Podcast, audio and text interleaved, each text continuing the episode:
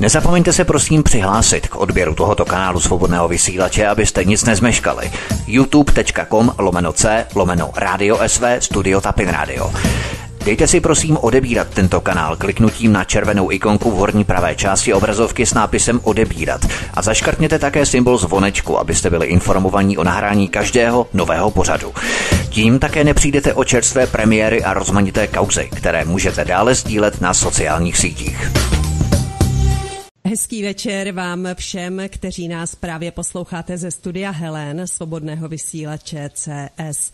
Hezký večer, vážení posluchači, kteří jste si naladili hovory u Klábosnice a neb Co týden vzal, pořad, kde hlavní slovo mají argumenty pana VK, šéf redaktora z pravodajského portálu Aeronet.cz a otázky Vítka Stapin Rádia. Oba jsou připojeni, jsou připraveni a proto můžeme v tuto chvíli začít. Hezký večer vám oběma. Ahoj. Ahoj Jelenko, zdravím tebe, zdravím všechny posluchače. Doufám, že jste správně a řádně překlenuli ten nový rok, který k nám nepřináší nic moc bohužel dobrého, jak jsme svědky dnes a včera. Každopádně tím začneme hned první zprávu. Já teda přeju všem vám hezký večer. Už jsme se na vás těšili po 14 dnech a doufejme, že každý pátek tady budeme pokračovat opět tu naší alternativní káru táhnout dál přes ten rok 2020. Takže ahoj všichni, ahoj VK. No ahoj Vítku, ahoj Helenko. Ahoj. Uh, zdravím, vás, zdravím vás všechny posluchače, všechny čtenáře Aeronetu, všechny posluchače svobodného vysílače CS. Já vás vítám taktéž v novém roce. Uh, doufám, že svátky proběhly v pohodě. Uh, pokud jste tedy slavili západní křesťanské svátky, tak už to máte za sebou. Pokud slavíte pravoslavy, tak teprve si to užíváte, takže ať už jste tak nebo tak, tak vám přeji uh, buď tedy krásný nový rok, společně tedy se svátky vánočními, nebo tedy po vánočním období. Pustíme se do prvního tématu, to zásadní, klíčové, já bych řekl, to je událost, eh, jedna z nejdůležitějších událostí celého roku a hned třetí den tohoto roku, takže se pustíme do tématu. Ono bohužel, ono se toho dělo i dost přes těch 14 dní a to jsme si bláhově mysleli před těmi Vánocemi, že všechno bude probíhat v nějakém takovém klidu, v pohodě, ale i nebýt této události, tak i tak jsme tady měli připravených šest témat. Tohle je mimořádné sedmé první téma, asi těch šest dalších témat, které jsme původně tady měli připravené, nestihneme, bohužel, ale nedá se nic dělat. Takže začneme prvním tématem. Donald Trump rozpoutal válku s Iránem po konzultacích s Benjaminem Netanyahuem. Z počátku prosince za atentátem na velitele iránských gard eh, Sulejmáního tak znovu stojí má, nebo má stát Izrael, ovšem ruce od krve si už mudlá Donald Trump. Pentagon nařídil okamžitou evakuaci všech Američanů z Iráku. Vláda v Bagdádu hovoří o bezprecedentním aktu mezinárodního terorismu, protože Američané zabili Sulejmányho řízenými raketami odpálenými na letišní terminál mezinárodního letiště Bagdádu Bagdádu. Nepřibližujte se k americkým ambasádám a konzulátům v Evropě. Varují izraelské tajné služby své občany před bombovými údery na americká zastupitelství v Evropě v, následujícím, v následujících dnech a týdnech. VK jednoduchá otázka, nebudeme to zdržovat. Jaká je aktuální situace, jaký je současný vývoj?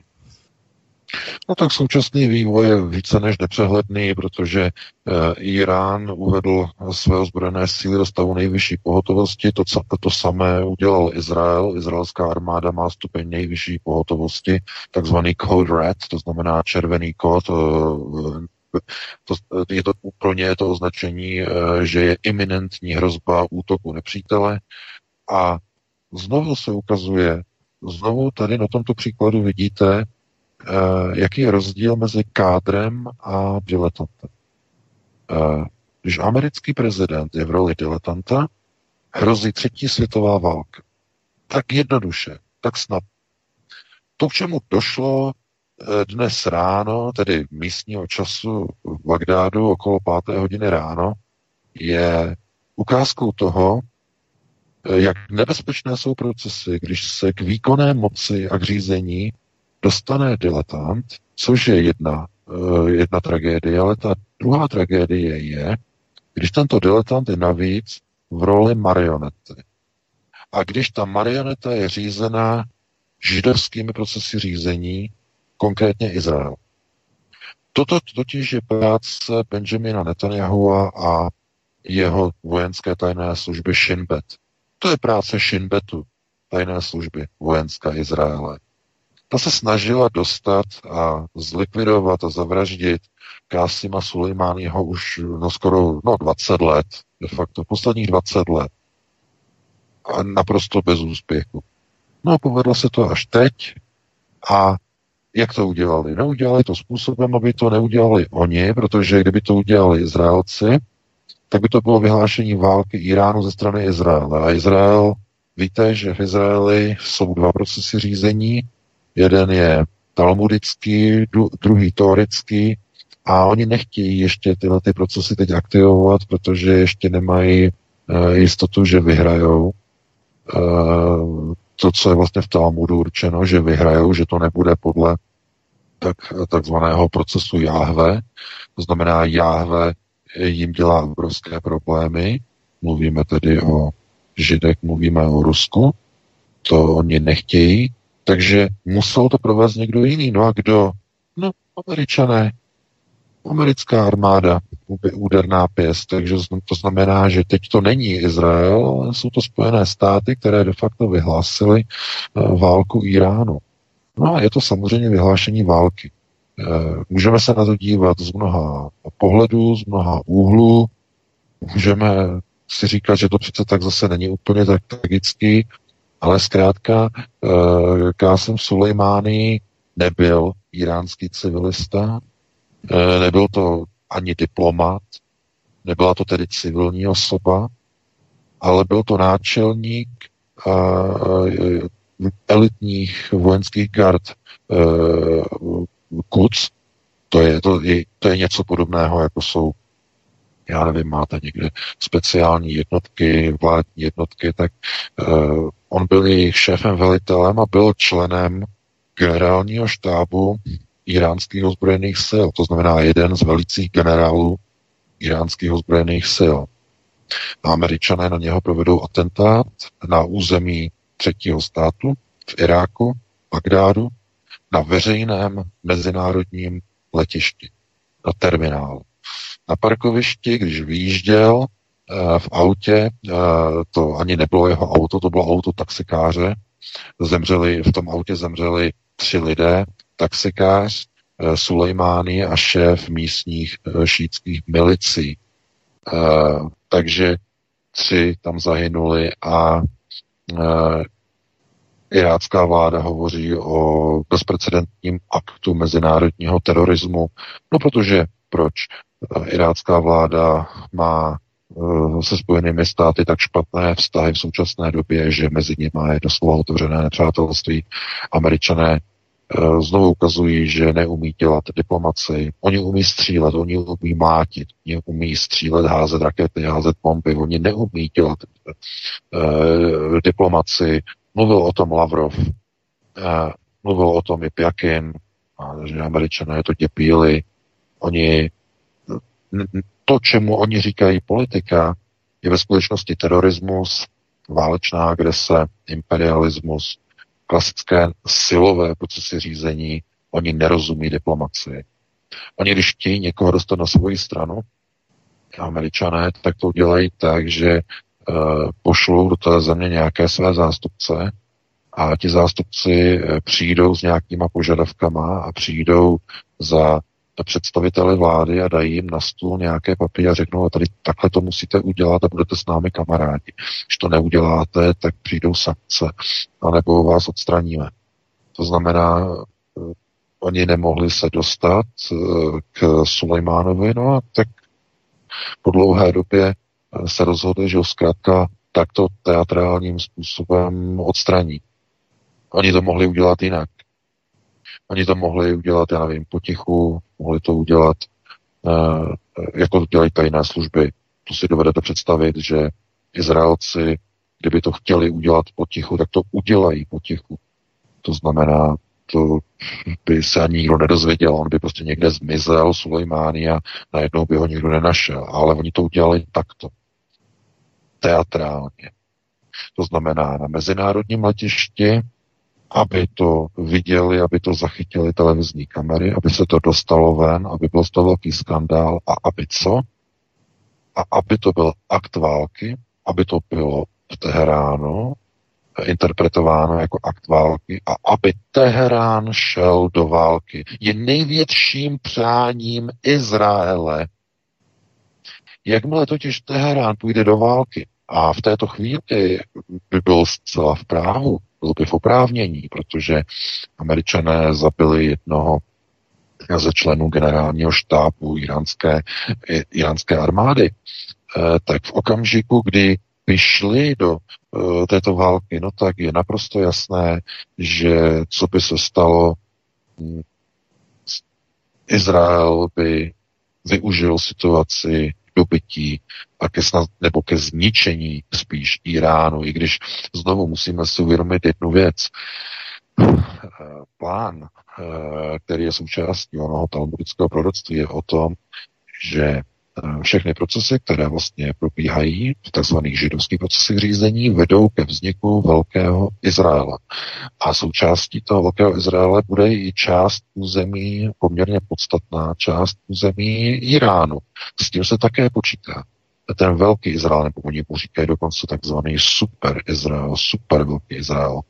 Uh, to je zase Benjamin Netanyahu o tom hovořil, eh, že jako on že proto jako, že nemá představu, ale že o tom slyšel a že prostě někteří jako, že ortodoxní, ne, ani neortodoxní, a někteří prostě uh, silně militantní uh, Izraelci, že se na to tak můžou jako dívat, že to je jediná záruka bezpečnosti Izraele. To znamená vytvoření takzvaného super Izrael.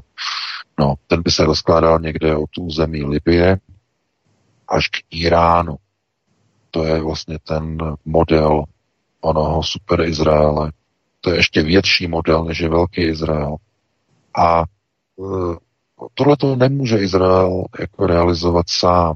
Tomu to potřebuje nějakého pomocníka, nějakého silného e, vyhazovače, nějakého pouchače. No a tím je samozřejmě americká armáda kterou ovládá sice jako ovládá americký prezident, ale v skutečnosti je to Izrael, je to Benjamin Netanyahu, který řekne uh, Donaldu Trumpovi, potřebujeme se zbavit tady toho člověka. A potřebovali bychom uh, otázku Iránu vyřešit jednou provždy. No a jakým způsobem donutíme, aby Irán šel do války, aby udělal ten krok a abychom mohli vést tu válku s Iránem jakým způsobem vehnat Irán do války. No, můžeme je provokovat. Například e, v Perském zálivu, e, v, e, v tomto prostoru, kde oni se pohybují, to znamená, tam mají své ekonomické zájmy, Iránci, můžeme tam je provokovat našimi loděmi. No jo, ale ono to nestačí. Ono to nestačí k tomu, aby šel, šel Irán e, do války, aby třeba zaútočil na některou z našich uh, amerických lodí, aby tam byla ta záminka pro rozpoutání války. Takže co uděláme? Aby oni museli do té války. No tak jim zabijeme nějakého generála. Nějakého slavného generála z jejich generálního štábu a Teherán na tu vraždu, která bude teatrální, a my se postaráme o to, aby byla teatrální, nebude moci mlčet. Teherán nebude už moci mlčet, protože by tím ztratil tvář před vlastním obyvatelstvem v Iránu. Protože, sami jste zaregistrovali, v Teheránu jsou teď v této chvíli v ulicích stovky tisíc lidí a skandují, že musí být válka že nic, nic než válka, nic než válka proti Spojeným státům. To znamená, požadují po vedení Iránu, aby vyhlásilo oficiálně válku Spojeným státům. No. A o co usilují američtí střeby? No přesně o to. No když ten krok Teheránu udělá, tak američané, neokoní a hlavně Izrael budou mít svoji válku. Budou moci sypat veškerý zbrojní průmysl, všechny miliony bomb na Irán příštích deset let, aby mohla americká ekonomika šlapat. V Americe se nevyrábí nic jiného než dvě komodity. Zbraně a státní dluh. Zbraně a státní dluh. obojí vlastně mezi sebou soutěží, co se vyrábí rychleji, jestli zbraně nebo státní dluh. Protože obojí je komodita, s obojím se obchoduje. To nejsou jenom zbraně, aby pozor, aby si někdo nemyslel, že se obchoduje se zbraněma. Americký státní dluh je jedna z nejprestižnějších komodit, na kterou se stojí e, obrovské fronty. Pravidelně, kdy, vždycky, když otevře New Yorkská burza po vánočních svátcích, tak tam stojí se fronty na nákupy jednotlivých komoditních titulů. No, jejich burze mají komoditní burzu, ale pokud mluvíme o komoditách, komodity jsou vlastně nepřímo uměrné vůči takzvaným bondu. To znamená, když jdou bondy dolů, komodity jdou nahoru a obráceně. No a samozřejmě, že když je válka, tak všichni investoři kašlou na nějaké komodity, to nikoho nezajímá. A všichni nakupují uh, federální bondy, to znamená dluhopisy. Za nějaký ten úrok Jo, že na tom vydělají. To znamená, americký státní dluh je jednou z největších komodit a největším uh, artiklem toho, co vyrábí Spojené státy. Takže vojensko-průmyslový komplex je jedna věc, která je největším zbožím, nebo to, co nejvíce Amerika vyrábí. A na straně druhé je to státní dluh. No a někdo by řekl, co je to za chorobný svět, kde se obchoduje s dluhy. No, to je právě to, že lidé nemají finanční gramotnost, jak se pořád tak moderně hovoří, všude se pořád hovoří, že lidé nemají finanční gramotnost. A teď, co to je? Teď jako odbíháme od tématu, ale není to daleko od tématu, musíme si to vysvětlit. Finanční gramotnost není o tom, že člověk by měl vědět, že nemůže utrácet víc, než kolik si vydělá. Pokud jste si mysleli, že tohle je finanční gramotnost, no tak jste na omyl. To není finanční gramotnost. Finanční gramotnost je o tom, co to jsou peníze, co je to měna a co je to dluh. Pokud jste si mysleli, že peníze jsou totéž, co měna, tak nemáte finanční gramotnost. Stejně tak, pokud se díváte na dluh jako na něco, co je v položce jakýchsi pasivních nástrojů, tak jste na tom taktéž velmi špatně eh, se svojí finanční gramotností. Dluh je totiž jedním z, nej, z nejvýnosnějších nástrojů výdělků v dnešní době. Dnes největší investoři kupují státní dluhy, aby vydělali obrovské peníze, které nevydělají ani v hypotečním trhu, ani na komoditním trhu, ale nakupují dluhy někoho jiného. Z toho podělávají peníze. Obrovské peníze. No a kdo je nejlepší dlužník? No stát, samozřejmě. Ten nemůže, až na některé výjimky, nemůže zkrachovat. No ale kdo je ještě lepší dlužník? No přece ten, kdo tiskne peníze. No a Fed. A jaká je role Fedu? No role Fedu je prosazování cílu světového sionismu. Skrze peněžní systém, skrze takzvanou finanční gramotnost těch lidí, kteří vědí o finanční gramotnosti. No, tím jsme se dostali zpátky k tomu, proč Spojené státy dělají politiku, jakou právě dělají teď momentálně v Iránu. To znamená, jejich snem je, vypou- je rozpoutání další války mohutné války. Válka v Iráku, jak se skončila, e, v Sýrii to američanům překazili Rusové, Vladimir Putin, takže tam se nic nekoná. V Líbii je to takový nějaký zvláštní, tam se teď chystá dokonce e, vyrazit uh, Tayyip Erdogan, který tam chce vyslat nějaká turecká vojska, možná jste zaregistrovali. To znamená, američané potřebují velmi urgentně novou válku. Už dlouho se nestřílelo. Americké sklady zbraní jsou znovu plné. Nikdo nechce nakupovat no, zbraně dnes. To znamená, je potřeba nová, velká, mohutná, obrovská válka, kde se budou točit stovky miliard dolarů každý měsíc. Obrovské peníze. To znamená, aby se nastartoval americký průmysl.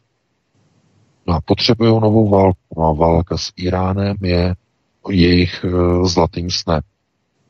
Z tohoto důvodu, jak se říká, účel světí prostředky. To znamená, Spojené státy budou vydělávat velké peníze na nové válce a Izrael bude mít čisté ruce a bude si realizovat svůj plán velkého Izraele, respektive super Izraele.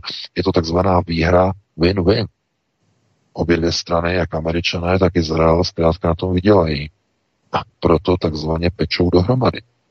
A Trump ve své naivitě si myslí, jako že to je pro Spojené státy výhodné. No, tahle ta krátkozrakost je, je běžná. Problém je v tom, že ten biznes funguje a bude, může fungovat velmi dlouho. To znamená, jestliže máte nejvíce zbraní a jste nejsilnější zemí na světě, tak eh, všechny dluhy, které naděláte v rámci státních rozpočtu, vás vůbec nezajímají, protože vy zdrojově je přikrýváte svými válkami. To znamená, ty zdroje, které získáte v jiných zemích, připadnou komu? Kontrolní otázka v rámci finanční gramotnosti.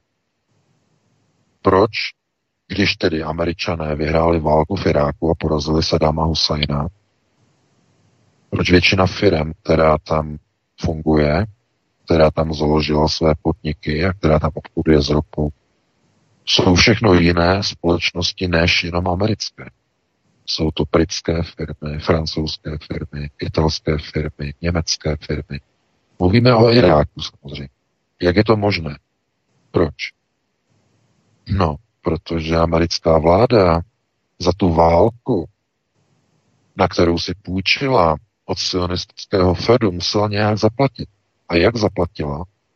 No zaplatila přece zdroji z dobitého území. Z Iráku. No a jaké to byly zdroje? Kdo je věřitelem, nebo kdo nakoupil tyto dluhopisy od amerických bratří?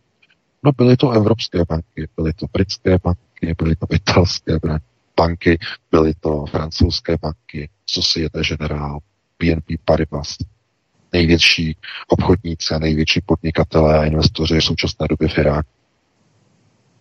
To znamená, že americká armáda měla svoji válku, dala vydělat americkému zbrojnímu průmyslu, ale to, co dobila, musela odevzdat svým věřitelům, kteří nakoupili právě ty americké státní dluhopisy.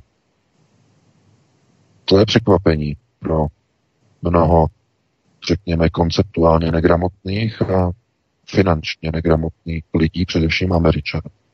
Když tady o tom uh, jim někdo povídá, vysvětluje a oni potom nechápou, jak je možné, že americký voják umírá ve válkách, ale potom na tom dobytém území podnikají cizí firmy uh, z Francie, z Británie, z Itálie. No jenom kvůli tomu, že ty dluhopisy, americké dluhopisy, nakoupili právě zahraniční investoři. To je právě ta finanční gramotnost, která se na školách nevyučuje. A ve všech případech, když mluvíme o těchto bankách, to jsou banky, jaké? No, samozřejmě sionistické, nebo chcete-li židovské, v rukách židovských rodin. Všechny se setkávají a schází u Rothschildových bank a jednotlivých bankovních klanů, ať už jsou to uh, Warburgové, nebo jsou to uh, JP Morganové a další. To znamená u tradičního sionistického ukotvení bankovních nadnárodních klanů. Proto oni jsou jediní, kteří profitují z válečných konfliktů. No a hm, protože Donald Trump uh, nemá tyhle ty kádrové předpoklady, nezná tuhletu elementární finanční gramotnost, tak si neuvědomuje, že s každým dalším emitovaným americkým bondem rozprodává životy amerických vojáků za dobytá území, kde budou prolévat krev američtí vojáci a nikdy to území američanům a americkým zájmům patřit nebude. Bude vždycky patřit jenom židovským bankám. Potažmo rovná se Izraeli a Jeruzalém. A divili byste se, kolik hlupáků v rolích prezidentů se najde, že jsou schopni se, eh, se postavit, narovnat se a říct, já jsem žid. No, oni to můžou říct z toho důvodu, že takzvaně konvertovali, to znamená, buď konvertovali tedy jenom jako Kaladim, anebo Pechanim. Když konvertovali Pechanim, tak konvertovali do opravdy. A e, já nevím, samozřejmě, já nemůžu posuzovat Miloše Zemana, jestli ho konvertoval jenom jako nebo do opravdy. Je to i součástí určitých rituálů, ale e, já, když se dívám na tady ty e, politické kádry, kteří se najednou objeví u zdinářů a najednou tam předvádějí ty cviky, ta prostná cvičení, že mlátí hlavou do zdi a šeptají na bránu klamat svá, nějaká svá přání a tužby a tak dále a tak dále, tak si uvědomuju, že Eh, některé věci jsou takzvaně už hotové. Jsou dané a eh, můžeme zhasnout a poslední takzvaně zhasne a odejde. Tam už se nedá vůbec nic dělat. A proto já jsem připravil ještě jeden článek, to bude potom v neděli a to teď nebudu jako vlastně jako ještě nějak předjímat, protože to je velmi důležité, to se nechávám až na neděli. Uh, jsou někteří kádři, kteří opravdu jsou úplně jako z jiného světa a rozumí procesům řízení na první prioritě a rozumí ochraně vnitřního pruhu. To znamená ochraně, ochraně e, rodiny. Jenže problém je v tom, že těhle ti politici, jakkoliv jsou někde dosazení, tak jejich schopnost prosazovat některé své cíle je přísně a striktně limitována jenom na nějakou oblast. To znamená, nemůžete některé procesy přenášet do jiných zemí. Máte je pouze v některé zemi, určité zemi a nemůžete tyto procesy přenášet do jiných zemí, protože to není dovoleno. Takzvaným světovým kaganátem. Není to dovoleno. No a tyhle ty přístupy, které my vlastně dnes vidíme, to znamená situaci, eh, kdy americký prezident dá příkaz k tomu, aby americká armáda na území třetího státu, na území spojence, Irák je dnes spojenec Spojených států, aby na území spojence provedla raketový útok na civilní auto na mezinárodním letišti, na mezinárodním terminálu, na parkovišti, aby provedla útok na určité auto, kde jede generál iránské armády a člen generálního štábu iránských ozbrojených sil. Eh, já bych očekával, že Donald Trump je při smyslech, že nepije nalačno tolik alkoholu a nevím, jestli tohle to udělal při zdravých smyslech, nebo někdo ho přinutil, protože to víme, jaká je tam situace eh, okolo Bílého domu a uvnitř, ale tohle je vyhlášení války. A my teď pouze musíme spoléhat na moudrost iránského vedení, aby se zachovali podobně, nebo nejlépe stejně, jako se zachoval uh, Vladimir Putin v roce 2014, eh, když začaly probíhat ty procesy na Ukrajině s cílem vyprovokovat Rusko invazi na Ukrajinu. Na to američané čekali, aby mohli spustit válku a takzvaně obranu Ukrajiny a válku proti Rusku. Vladimir Putin se nenechal vyprovokovat. Já si nejsem jistý, jestli stejnou trpělivost bude mít i Irán, protože to je jiná kultura. Já věřím, že třeba i vedení Iránu by mělo tuto trpělivost, mělo by to tu, tuto prozíravost, ale tu prozíravost a trpělivost nebude mít iránská ulice. To znamená ta ulice, která je součástí procesu přímého řízení, takzvané přímé demokracie, která funguje v Iránu. Já doporučuji SPD, aby se podívali, jak funguje přímá demokracie v podání v Iránu, protože tam mají zavedenou přímou demokracii od roku 79. Ulice schvaluje zákony, to možná víte, že na ulici se schvalují zákony v Iránu. Takže tam se podívejte. A iránská ulice chce válku se spojenými státy. A když jim uh, ajatoláhové nedají tuto válku, tak ta ulice ty ajatoláhy svrhne. To je přesně to, co chce Izrael. Takže buď válku, kterou chce Izrael, a nebo svržení ajatolláhu, což také chce Izrael. Je to zkrátka neuvěřitelná e, šachová partie, která se dostala do šachového patu, ale spíš než pat bych to nazval e, pozice jakéhosi šachu ve chvíli, kdy protivník musí udělat jen, jakýkoliv krok udělá, tak ten krok ho povede ke zničení. To znamená, Irán teď bude muset zareagovat, ale ta reakce povede k něčemu. To znamená, povede k válce. Když nezareaguje dostatečně, tak to povede k pádu systému, protože ta iránská ulice ztratí důvěru v ajatoláje, v jejich vedení, v ochranu národa. Což je logická reakce, která by nastala v každé zemi, kde, eh, která by byla řízená o němi procesy takzvaného přímého řízení eh, zcela jednoznačně, protože ta ulice teď chce nějakou reakci, chce nějakou odezvu. I když ta odezva není dobrá, i když bude zničující, tak zkrátka ulice teď v téhle té chvíli chce válku. No a rozumíte, když někdo prostě chce uh, vytvořit válku, válečný stav, tak si tu záminku najde.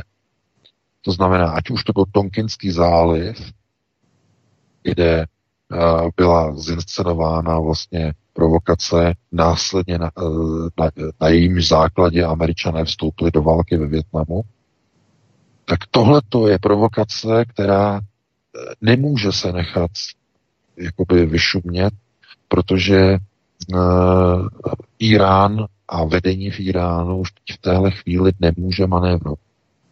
To znamená, uh, protože kdyby v téhle té chvíli Irán nereagoval, tak příště uh, by to znamenalo, vyslalo by to signál, že je možné beztrestně zabíjet iránské generály a iránské představitele státu. To samozřejmě Irán nemůže připustit. No, takže teď jenom zase je další věc, když se přesuneme zpátky do Evropy, jaká na to bude reakce takzvaných eh, evropských spojenců. No tak, eh, Lubomír Zaorálek se k tomu už vyjádřil, ostatní představitelé eh, české vlády tomu zatím mlčí, protože si nechtějí znepřátelit uh, americké bratry z logického důvodu zvláště když od nich nakupují a mají v plánu nakoupit helikoptéry. Takže v téhle chvíli se ukazuje, že američané mají nálepku státu, který používá teroristické procesy řízení. To jsou ty nejnižší vůbec možné procesy řízení. Prosazování svých cílů používá terorismus, rakety, které jsou střílené na mezinárodní letiště, civilní letiště kde jsou cestující, civilisti na parkoviště z taxíky. To je ukázka naprostého jednak zoufalství americké administrativy a zároveň se to jako ukazuje to na už naprosto totální americkou bezohlednost. Už se neohlíží na to, co si o těchto procesech o těchto činech a krocích bude svět myslet. Už jak kdyby na tom vůbec nezáleželo. Jako by záleželo jenom na jedné jediné věci. Aby Donald Trump vyhověl přání Benjamina Netanyahu. Aby vyhověl. No, dámy a pánové, tohleto, pokud bude pokračovat, tak se dočkáme třetí světové války. Opravdu. Naprosto bez legrace. Protože jak jsme si mysleli, jak jsme si představovali, že přece člověk, který vybudoval impérium, finanční a hlavně realitní impérium, Donald Trump, že bude nezávislý. A nejenom, že bude nezávislý, ale že bude mít logické uvažování, že to bude takzvaně eh, kalkulátor Eh, který bude jasně kalkulovat a logicky uvažovat, co způsobí krok A když udělám, jaký, jakou reakci P to vyvolá, to znamená logické uvažování, eh, vehnání Spojených, stá, Spojených států do další války, čin války, válečný akt, zabití cizího generála, to znamená, půjdu do toho, nepůjdu do toho, co tím budu riskovat, k čemu to povede a tak dále. A Donald Trump, eh, namísto aby takto vlastně vyvažoval, tak on se na to dívá úplně jiným způsobem. On se na tom právě dívá tím způsobem oné finanční negramotnosti, že on si řekl, já vyhovím Benjimu, že zlikvidujeme uh, Sulejmána, po kterém jejich uh, tajná služba vojenská izraelská Shin Bet pase už nejméně nějakých 15 let. My jim ho zlikvidujeme a tím navíc naštveme Irán způsobem, že nám může vyhlásit válku. A díky tomu my budeme moci spustit kola zbrojení ve Spojených státech způsobem, jaký nebyl od konce druhé světové války. Tím nastartujeme ekonomiku. A jeho poradci mu to odkývají, no protože je to logické. Zbraně a jejich výroba vydělává a posiluje národní HDP ve Spojených státech. Takže on si řekne, spojím e, povinnost s tím příjemným, povinnost je vyhovět Benjaminu Netanyahuovi a to příjemné je, že nastartuje ekonomiku obrovským mohutným zbrojením do další války, e, která ovšem by s Iránem byla opravdu mohutná obrovská. E, Irán je jiná situace. Irán je jiné prostředí, než je Irák. Zatímco Irák je do značné míry rovinaté pouštní území, rovina, rovina, kde se dají e, rozvinout taktické oddíly a taktické sbory a armáda. E, je tam je to přehledné území. E, Irán naproti tomu je úplně jiná oblast. Je to hornatá země s obrovskými horami, s údolími, kde se těžko přesunuje technika, těžko se formují vojenské oddíly, eh, vytvářejí se velmi těžce eh, takové sbory, které by nebyly náchylné třeba na přepadení, eh, byly by odolné proti partizánské činnosti a tak dále. To znamená, hornaté území je pro americkou armádu od jak živa velkým utrpením. Mimochodem, jenom si všimněte, eh, americká armáda má jednu, a to se vyučuje na ruských akademiích vojenských. Když chcete porazit Američany, bojujte s nimi v hornatých územích. Eh, Američané prohráli válku v Koreji, eh, kde nedokázali v 50. letech posadit Severní Koreu kvůli tomu, že Severní Korea je hornata. Američané tam teď byli vyhnaní. To samé Větnam. Největším problémem ve Větnamu byla džungle, kopce, eh, kde se nedala rozvinout armáda. Byli poraženi. Eh, s debaklem američané odcházejí z Afghánistánu, hornaté území. Na straně druhé američané bez problémů vyhráli v Iráku, eh, vyhráli v Kuwaitu, to znamená všechno rovinatá území. No, ruská armáda tohle to samozřejmě ví. A proto Donald Trump je dosazený do své funkce z toho důvodu, že on se tam dostal, on je pod jarmulí a dělá přesně to, o co ho požádá Benjamin Netanyahu. Všechno splní, všechno do puntíku. Přijel za ním Benji v loni, v, kdy to bylo, v březnu, v loni v březnu, přijel a řekl, my chceme, aby Spojené státy oficiálně uznali Golany jako integrální součást Izraele. A Donald Trump vzal papír a oficiálně jménem americké vlády uznal Golany za součást a za území Izraele.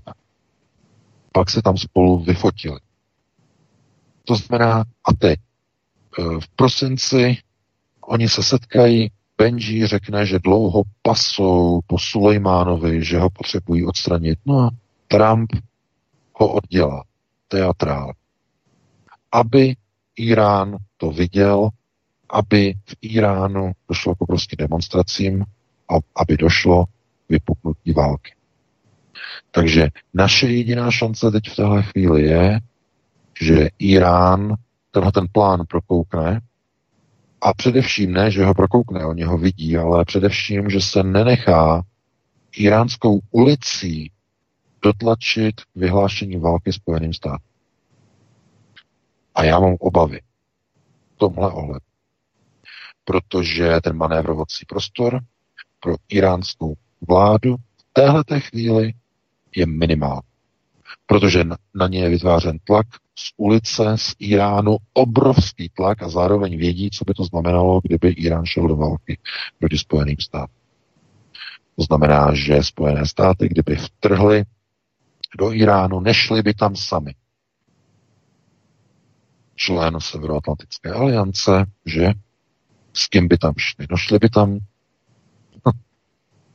s českými vojáky, s polskými vojáky, ne? s německými vojáky, s francouzskými, italskými. No a jak by se na to ti vojáci dívali? A ty vlády těch zemí, jak by se na to dívali? Do rozputané války s Iránem. No a proč? A jsme zase u toho. Proč říkáme, že je třeba vystoupit ze Severoatlantické aliance? No přesně kvůli tomu, co právě teď v těchto hodinách máme přece. Americká zahraniční administrativa je neřízená střela. Je to v současné chvíli nástroj Izraele pro rozpoutávání válek. A jestliže Spojené státy aktivují článek 5 a budou chtít, aby uh, takzvaně spojenci uh, Severoatlantické aliance, aby pomohli Američanům v boji proti zlému Iránu, uh, tak jim nic jiného nezbyde. To znamená, já se zeptám, jestli náhodou, jestli jsou čeští vojáci připraveni jít do války v Iránu proti iránské armádě. Do otevřené války. No, chápete, jestli na Slovensku jsou vojáci pro to připravení. Ready. Tohle to jsou prostě otázky, které lidem dojdou až ve chvíli, kdy přijdou povolávací rozkazy. Kdy zazvoní telefon uh, z, z vojenský z vojenského oddělení tohleto, nebo přijde sms tohleto, že eh, je mobilizace, nebo že jsou, že povolán do služby a tak dále a tak dále. Protože ve chvíli, kdy ta válka bude velká, tak profesionální armády tu válku nedokážou obsloužit. Irán mobilizuje kompletně celou armádu. A to americká armáda nedokáže obsloužit s nějakými 100 nebo 200 tisíci vojáky. To znamená, že i v Americe by musely být zavedeny drafty. To znamená povinné odvody, které tam eh, nejsou a byly zrušeny v polovině 70. let. To znamená, eh, tohleto eh, by vedlo do situací, kdy najednou by byla rozpoutána skutečně třetí světová válka. Protože celý svět by tam šel do toho Iránu bojovat. To je Chápete? A potom jdete k volbám a volíte nějakou stranu, u které se myslíte, že mají elementární představu o tom, jak nebezpečná je Severoatlantická aliance, proč je třeba z ní vystoupit, jak nebezpečný nástroj představu. A potom se dozvíte, že e, někdo prostě neplánuje vystupovat, že to není aktuální, že kdyby se vystupovalo, uh, takže se nechce vystoupit a kdyby ano, tak by to nedoporučoval. no a to je právě ten problém s tím, když uh, nejsou kádry, ale jsou všude jenom diletanti, kteří nerozumí tomu, co vlastně řídí. To je jako když diletanta postavíte nebo posadíte za, uh, do kokpitu za knipl letadla a řeknou mu leď Eh, do Tokia, tady to máš a já jdu dozadu si dát kávičku. To je úplně to samý. Ten diletant bude na ty knoflíky koukat, bude to mít v ruce, bude říkat, Co já s tím? No a přesně takhle fungují politici. Oni nerozumí těm procesům, ke kterým se dostanou, ke těm, těm knoflíkům moci. Nerozumí. Představte si ministra zahraničí ČR pana Petříčka. To je přesně příklad toho diletanta, který sedí v tom Boeingu, v tom kokpitu, vidí poprvé v životě ty knoflíky a má se tvářit, že tomu rozumí a že dokáže ten proces a to letadlo řídit. To je tragédie. Chápete? A tohle to se dostává k moci. A lidi na to koukají a oni řeknou, hmm, a potom jdou nakupovat vánoční dárky, protože je to víc důležité než politika. Než to, že někde se chystá další válka. No, všechno souvisí se vším. Eh, tohle je velmi dlouhé téma.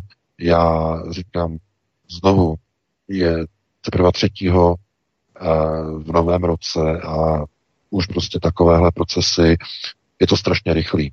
To opravdu se ukazuje, že se šlape na pilu, e, opravdu se tlačí pořádně to, co se odehrálo v souvislosti e, s tím vyděračským dopisem e, teda Kruze a ještě i Raye Johnsona, který vlastně, nebo kteří poslali šéfovi All Seas Group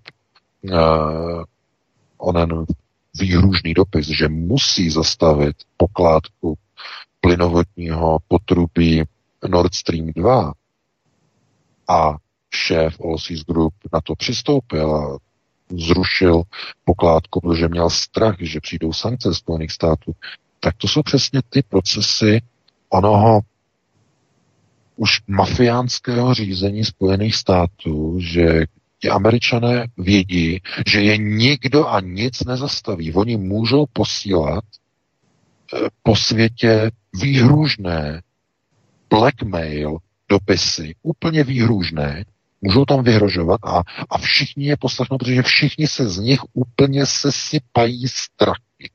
Úplně všichni. Jediný, kdo se z nich nesesype strachy, je Irán. Iránci ne. Chápete? No a když uh, umanut, uman, umanutý stát, uh, válečný jestřábu, který chce válku, se setká s umanutými vlastenci v Iránu, kteří chtějí jedině vidět krev Američanů, nic jiného nechtějí vidět, jenom krev Američanů. Nic jiného. Tam proběhla revoluce 79 a od té doby tihle Iránci, o kterých mluvíme, nechtějí vidět nic jiného než krev Američanů. od 7 a 79. Eh, s tím prostě žijou. To znamená, eh, to je, to je situace naprosto šílenství. To znamená, pokud by takováhle válka vypukla, eh, ano, to by byla třetí světová. Jednoznačně. Protože Irán by tam nebojoval sám. Všichni ti, kteří chtějí bojovat proti Spojeným státům, by bojovali v Iránu. Můžeme se skoro vsadit, že by tam e, participaci dříve či později mělo i Rusko. Zcela jednoznačně. A zcela jednoznačně i Čína. Na to si můžete vsadit. To znamená, došlo by ke konfliktu mezi velmocemi na území proxy e, konflikt. To znamená, v Iránu by se střetly světové velmoci. No, takže e, já bych tady to uzavřel. Už každý si to musí rozebrat sám vidíte, že situace je opravdu uh, velmi nebezpečná a může se změnit každou, každou chvíli, každým okamžikem. Já ti předám slovo Vítku, máme 19.57, dáme si přestávku nějakých 6-7 minut a po přestávce bychom se pustili do další hodiny a s dalšími tématy. Určitě dáme domácí téma pro změnu, takže budeme pokračovat eh, v druhé hodině našeho vysílání. Naším hostem je šéf-redaktor alternativního zpravodajského portálu Ironet.cz pan VK. Posloucháte svobodný vysílač od mikrofonu vás zdraví Vítek eh, spolu s Helenkou ze studia Helen. Ano. A my vás zdravíme a dáme si jako písničku, pak budeme pokračovat. Přesně tak. Připomínám, že teď nastává oddechový čas, který je také součástí hovoru u Klábosnice a to je čas na písničky. Tou první je Vlastní svět Marka Straceného. Tak, to byla do třetice Zuzana Navarová a teď je tu Vítek z Tapin Rádia a další téma pro pana VK.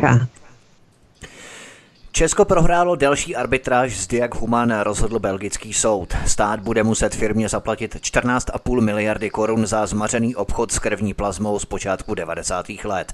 V této kauze je namočený také Miroslav Kalousek, který v arbitráži podporoval svého známého Josefa Šťávu, jednatele a šéfa Diag Human. Bude se na letné také konat další demonstrace milionu chvilek, aby Miroslav Kalousek odešel z politiky, jinak hnědé košile poběží na hlavní nádraží a budou znovu diskutovat s cestujícími o potřebě očištění české politiky od klientelismu. To je taková základní otázka, kterou bychom si měli klást, ale já ti mám VK pořád takový dojem, že ani tohle nerozhoupe hnědé košile k tomu, aby změnili svou strategii a pořád budou vandrovat a řekněme pranířovat do Andreje Babiše. Co myslíš? No jistě, samozřejmě, protože se chystají uh, nové věci v Evropské unii. Možná jste zaregistrovali, že po nástupu Uršuly von der Leyen uh, do pozice šéfky Evropské komise se chystá nová strategie na rozdělování migrantů uh, v Evropě. To je mo- možná ještě důležitější téma než o něch 14,5 miliardy, jakkoliv to zní neuvěřitelně. Jo. Někdo řekne, že to přece uh, je samo o sobě tragické. Nicméně tohleto je pouze jako ukázkou toho, jak probíhala 90. léta. To samozřejmě víme. Divoká privatizace, tunelování, vykrádání státního majetku, který měl být privatizován a nakonec skončil v soukromých rukách, vyvedený do zahraničí, vytunelované fabriky, zkrachované a tak dále. Eh, všichni znají tu historii a přesto se ukazuje, že tím největším zdrojem, který se dá vytunelovat, je, je, je kapsa obyčejného občana v roli daňového poplatníka. Ta je totiž bezedná dámy a pánové. To je to tajemství, které si říkají šíbři z 90. let mezi sebou. I František Mrázek říkal, že je tady, bude tady jedna věc, která, která je bezetná. A to jsou zdroje státu závislé na daních. Z těch půjde vybírat a tunelovat vždycky. Každý rok. Rok co. Pořád. Neustále. To znamená, Víte, uh, takové té situace, kdy někde zbývá nějaký majetek, který lze takzvaně speněžit, těch už moc není. Jedním z nich je třeba litium. Jenže díky tomu, že se to odhalilo, tak k tomu nedošlo. Ale těch nerostných bohatství tolik není a jsou pod, řekněme, velmi bedlivým dozorem, takže se to nedá moc dobře eh, pohodlně a hlavně nenápadně takzvaně Eh, posunovat a vyvádět a mít z toho velké peníze. Ale co se týče různých eh, daňových, eh, řekněme, že si sáhne někdo do státního rozpočtu a vytáhne z něho nějaké peníze pro své potřeby, to bude existovat neustále a pořád. No a právě Diag Human je důležitý v tom, že zavedl precedens ukázal, jak se to má dělat. To znamená, na začátku to bylo tak, že v 90. letech nikdo nevěděl, jak se dělají mezinárodní obchody v České republice. Nebo tehdy, ještě ČSFR, úplně počátkem 90. Nikdo nevěděl. To znamená, ne, nikdo nevěděl, jak se dělají obchody a nevěděl, co se může v obchodech dělat a co se nemůže v obchodech dělat, v mezinárodním obchodu. No a jedna věc, která se nesmí dělat v mezinárodním obchodu, je dané takzvaného planého, takzvaného příslibu bez plnění. Přísliby bez plnění eh, je možná v pořádku v českém obchodním právu, ale ne v zahraničním a ne v mezinárodním. A přesně k tomuhle došlo při jednání mezi Lichtensteinskou společností pana Josefa Šťávy a mezi zástupci tehdejšího e, ministerského rezortu zdravotnictví počátkem 90. let, když se mluvilo o tom, že eh, ten moderní způsob uchovávání krve, který byl na západě, to znamená formou krevní plazmy, že se bude takzvaně komercionalizovat. To znamená, že z krve se stane komodita, bude se s tím obchodovat tak dále a tak dále. A proč se to tehdy řešilo? No kvůli tomu, že se právě v té době říkalo, že e, zdravotní péče v Československu už nebude zdarma, tedy e, ona nebyla zdarma nikdy, ale že nebude hrazená ze státního rozpočtu, ale bude hrazená ze zdravotního pojištění a vzniknou zdravotní pojišťovny. A e, s tím se spustil neuvěřitelný kolotoč vlastně otázek, jak vlastně to udělat s takzvanými krevními stanicemi, e, obchodování s krví a tak dále, tak dále. To znamená, ten princip byl na tom, že společnost Diag Human měla zajistit e, technologie, měla zajistit zpracování krve, e, výrobu krevní plazmy, redistribuci a další věci v, České, v rámci České republiky. A financované to mělo být ze zahraničních, ze zahraničních zdrojů v rámci lichtenštejnské společnosti. No a k čemu došlo? Tehdejší ministr zdravotnictví pan Pojar eh, k tomuto nápadu přijal negativní stanovisko a z toho obchodu se šlo. Problém byl v tom, že zástupci nižší podřízení zaměstnanci ministerstva, kteří s panem Šťávou jednali, dali během těchto jednání takzvaný příslip plnění. A bylo to nahrané, bylo to zaznamenané, bylo to písemně zdokladované, to znamená, dopustili se v rámci mezinárodního obchodu podvodu. Jak říkám, nikdo v té době nevěděl, jak se dělá mezinárodní obchod. Ten příslip tam padl, byl sjednaný dokonce i na papíru, eh, který měl formu jakéhosi eh, garančního papíru, že který by se dal přeložit do češtiny ve smyslu smlouva o smlouvě budoucí, eh, zhruba, zhruba těmito eh, eh, směry by se to dalo jakoby směr, směrovat, ale co bylo důležité, k tomu obchodu nedošlo. A vzhledem k tomu, že ty sliby byly dané těmito lidmi, kteří neměli rozhodovací pravomoce, pouze jednali jménem ministerstva, tak tím způsobili škodu uvedli firmu v omyl a firma vydeklarovala, že přišla ke škodě.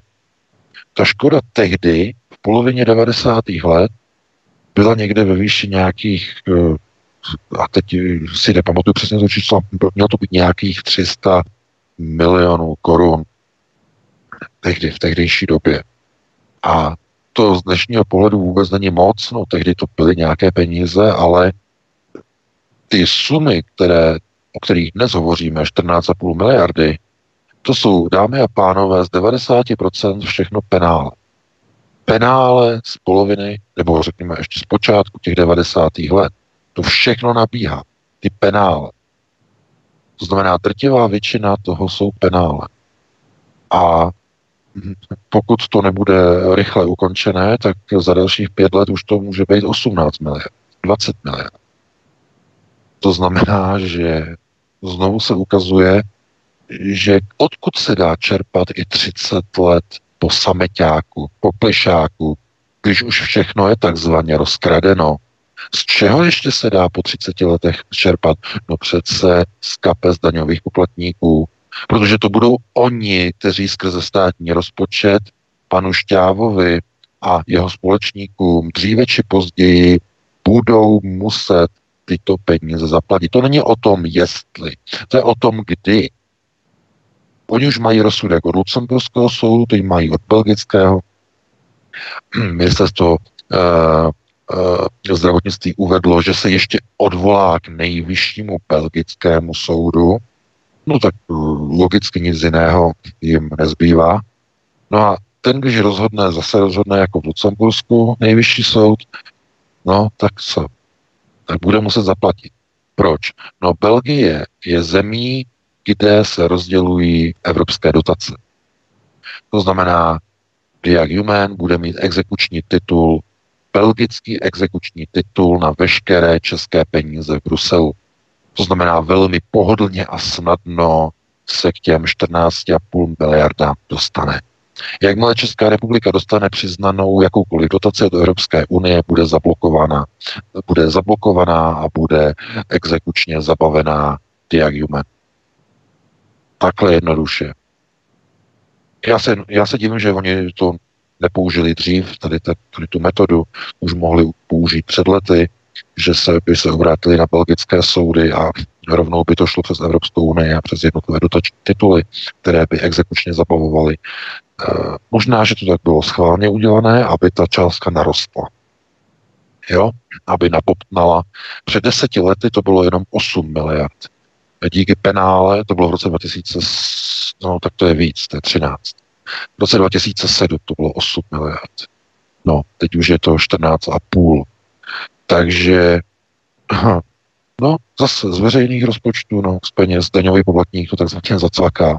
Za to, že nějakcí úředníci ministerstva zdravotnictví e, počátkem 90. let na ministerstvu při jednání se zahraniční společnosti z Lichtensteinska, že udělali chybu a že slíbili něco, co slíbit nikdy neměli. E, chápete? Víte, a takhle probíhala ona transformace 90. let. Tak, přesně tak. A uh, vidíte, místo toho, aby někdo se třeba, já nevím, hnal z odpovědnosti a začalo nějaké vyšetřování, že kdo tehdy byl zodpovědný na tom ministerstvu, že kteří lidé dali ten příslip a kdo byli vlastně zodpovědní za to jednání, když tedy potom nakonec ministr zdravotnictví jednání s Diaghuman ukončil, uh, že nebyl proto nakloněn pro ten obchod, uh, že to zrušil takzvaně, že to odpískal. Nikdo, nikdo nic. Zkrátka, jako ti lidé by neexistovali, nikdy by nežili, nikdo o nich neví, ticho po pěšině.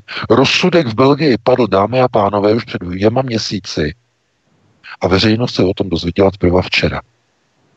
Z českých tiskových médií. Dva měsíce, dámy a pánové, to drželi pod pokličku. To tutlali. Víte, co to znamená? To znamená, že to je takový pruser, tak neskutečný pruser, že někde honem rychle bude muset ministerstvo financí sehnat 14,5 miliardy korun. No kde je sežené? No to nesežené v rozpočtu. Na to se budou muset vydat státní dluhopisy, bondy. V první hodině jsme o tom hovořili. To znamená, kdo nakoupí náš dluh? Bondy. Kupte si naše dluhopisy, náš dluh, kupte si dluh. Úročení 3,5% PA. Já teď nevím, kolik prodává uh, stát bondy, jaké tam je úročení, říkám příklad ale to nedostanete v bance 3,5 PA. Kolik vám dá Česká banka dneska, eh, když si otevřete účet třeba i spořící na krásně? Dá vám 1% nebo 2%, ale pozor, pouze z limitací. Ty 2% vám na tom účtu dá za splnění XXX podmínek, že musíte mít, musíte si na účet nechat poslat minimálně svoji výplatu každý měsíc, plus tam je podmínka, že musíte aspoň pětkrát nebo desetkrát za měsíc zaplatit platební kartou. Plus musíte mít třeba ještě nějaké pojištění nebo pojiš, eh, pojišťovací produkt od banky a teprve, když tohle všechno splníte, tak vám dají 2%, ale pozor, pouze jenom do výše třeba 150 tisíc korun. Když tam máte víc peněz, tak těch víc peněz přes 150 tisíc vám už e, dvěma procenty neúročí. To už vám úročí jenom nulou. To znamená, nevyděláte peníze. No ale když koupíte bondy, dluhopisy, vyděláte za rok 3% čistá. A víte, jak je to v České republice nastavené? Skvěle. To nastavil ministr financí, laureát evropského ocenění nejlepšího ministra financí za rok 2007. Myslím, že to bylo Miroslav Kalousek, který tehdy prosadil, nechal prosadit to pravidlo, ten zákon. No, že ze zisku, z bondů, ze státních dluhopisů se neodvádí daň, daň z příjmu. To znamená to, co vy vyděláte na bondech, tak protože jako je to stát, který si půjčuje, a to znamená vy, jako mu dáváte peníze s nákupem bondu, tak za to se neodvádí daně. Jo? Takže zatímco, když vy budete spořit v bance svá 2%, tak vám to strhnou. zdaní vám to nějakými, já nevím, kolika tam máte procenty, daň při příjmu, nevím, kolik, 15%, 20%, vám to strhnou, ten výtěžek. A když si koupíte státní bondy, tak vám nestrhnou nic. Proto to je ta finanční gramotnost. Proto se stojí fronty na státní dluhopisy. Jsou to dluhopisy, jejichž výtěžek se nedaní vůbec. Je to čistý zisk. A proto všichni stojí u amerického Fedu vždycky po Vánocích a chtějí koupit americké dluhopisy. Jsou vyprodané obvykle do 8 hodin po zahájení prodejů. Do 8 hodin jsou všechny americké dluhopisy vyprodány. A američané mají svůj státní rozpočet. Svůj několika bilionový rozpočet mají, mají zaplacený během 8 hodin. Všichni investoři z celého světa si nakoupí americké bondy. Rok co rok, co rok, co rok. No, takže chápete, a tohle to se nerozvíte někde ve škole nebo někde v nějakém, uh, já nevím, semestru něčeho. chápete? No, a co? My, když se na tady ty eh, procesy díváme a my, když si říkáme, jak je to možné, že eh, tady se bude platit nějakých 14,5 miliard a jakože lidi to zaplatí, no tak jak je to možné? No je to jenom kvůli tomu, že tehdy bylo dovoleno, že kdokoliv, jakýkoliv diletant mohl řídit ministerstvo, jakýkoliv diletant mohl dělat vyjednavatele, jednatele, kdokoliv mohl zastupovat ministerstvo, dohadovat zakázky v době divoké privatizace. Někdo to odsouhlasil. No a kdo to odsouhlasil v té době? Kdo nepřipravil ty zákony, které by tomu e, bránily nebo které by tomu zamezovaly? No, to přece měli tehdy ošetřovat zákony, které nebyly. Které někdo schválně a úmyslně nepřipravil. No a kdo to byl?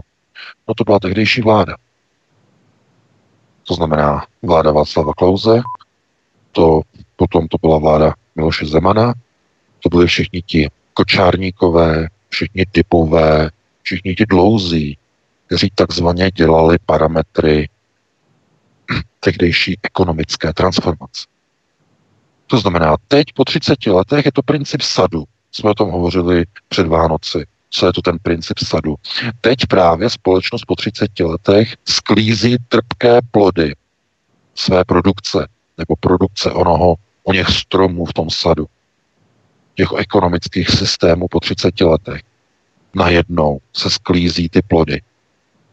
No, takže já se na to jako dívám tak, že ano, no to ještě nějakou dobu poběží a v nějaké chvíli se těch 14,5 miliardy takzvaně zaplatí a dozvíme se o tom většinou až se spožděním. Po několika týdnech, měsících se dozvíme, Česká republika se vyrovnala s Diag Human, bude malá tisková zpráva někde v médiích, to strčí někam dolů, aby to nebylo moc vidět, na novinkách to strčí někam dolů, na iDnesu to strčí někam dolů. Jo, chvilku tam nechají a potom hned dolů, šupky, hubky, dolů, dolů, aby to nebylo vidět. Jo, a klid, zase popěšení. No ale komu se věnuje pozornost? No média věnují pozornost pánovi s nahou prdelí, který exibuje na ruské televizi, panu Novotnému z Řeporí, tak tomu jo, tomu věnují pozornost. V přímém přenosu. A proč? No, aby to odvádělo pozornost, pozornost od podstatných věcí. Třeba od toho, že budete muset platit a spolu podílet se na placení sekery 14,5 miliard korun panu Šťávovi v blízké době. Tak třeba od toho na odvedení pozornosti. Tak se to dělá. To znamená, vytvoří se zástupný problém ve společnosti. Tím zástupným problémem je třeba nějaký šílený starosta z Reporí a tím se odvede pozornost od velmi zásadních procesů ve státě. No, tak ano, tak samozřejmě. Tak když přijde takováhle informace po dvou měsících, dva měsíce to tají a najednou jako po Vánocích, když lidi jsou opilí, ožralí, jsou předspaný, tak oni to pustili na, jako včera nebo předevčírem, to pustili na internet. Jo? Přesně to načasovali.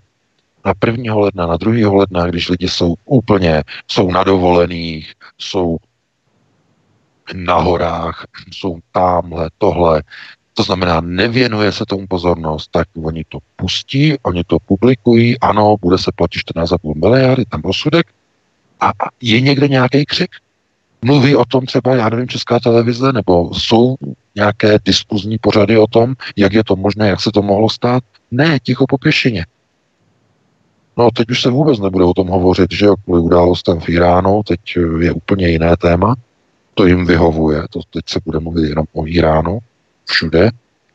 No a jako zase, tohle to jsou prostě jakoby situace, kdy my víme, že ve společnosti přece je nějaká, nebo američani nebo angličani tomu říkají common sense, to znamená logické uvažování, jo, které je jakoby prostoupené společností. No ale jak může být nějaká common sense někde přítomná, když potom se podíváte na volby a vidíte, jak lidi volí. A já teď nemluvím, a vy si myslíte, že mluvím o České republice jenom. Ne, ne, ne, ne, ne, ne. Teď zrovna jsem myslel na Itálii. A proč? Itálie je frontovou linií migrace. Že? To všichni víte. Čelí tam každý den novým plaváčkům, neziskovky vozí migranty furt pryč, furt. Pouze Matteo Salvini to na několik týdnů zastavil, potom byl odvolán, vyhozen z vlády a hned jako vyhodili, tak znova ty e, e, příjezdy obnovili, to jistě víte. No a když jsou volby v Itálii, tak víte, jak to dopadne.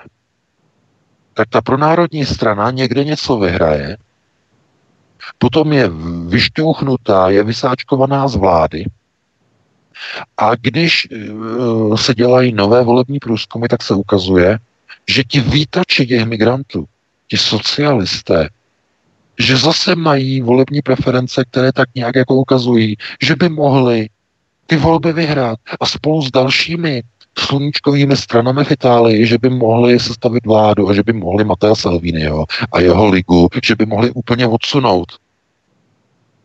Chápete? A na to se díváte, říkáte si, to snad není možné, dívám se na nějakou tragikomedii.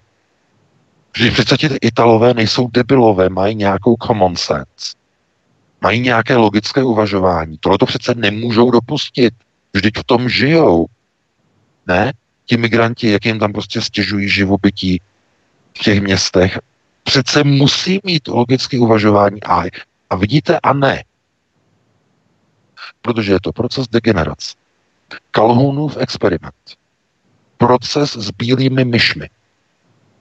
Proto mnoho lidí tomu nevěří. Pořád říkají, že to je nějaké jakoby overkill, že to je přehnané, to přirovnání, že ten výzkum doktora Kalhuna, že je, že je přehnaný, není přehnaný. DNA člověka je z myší podobná na nějakých 97%.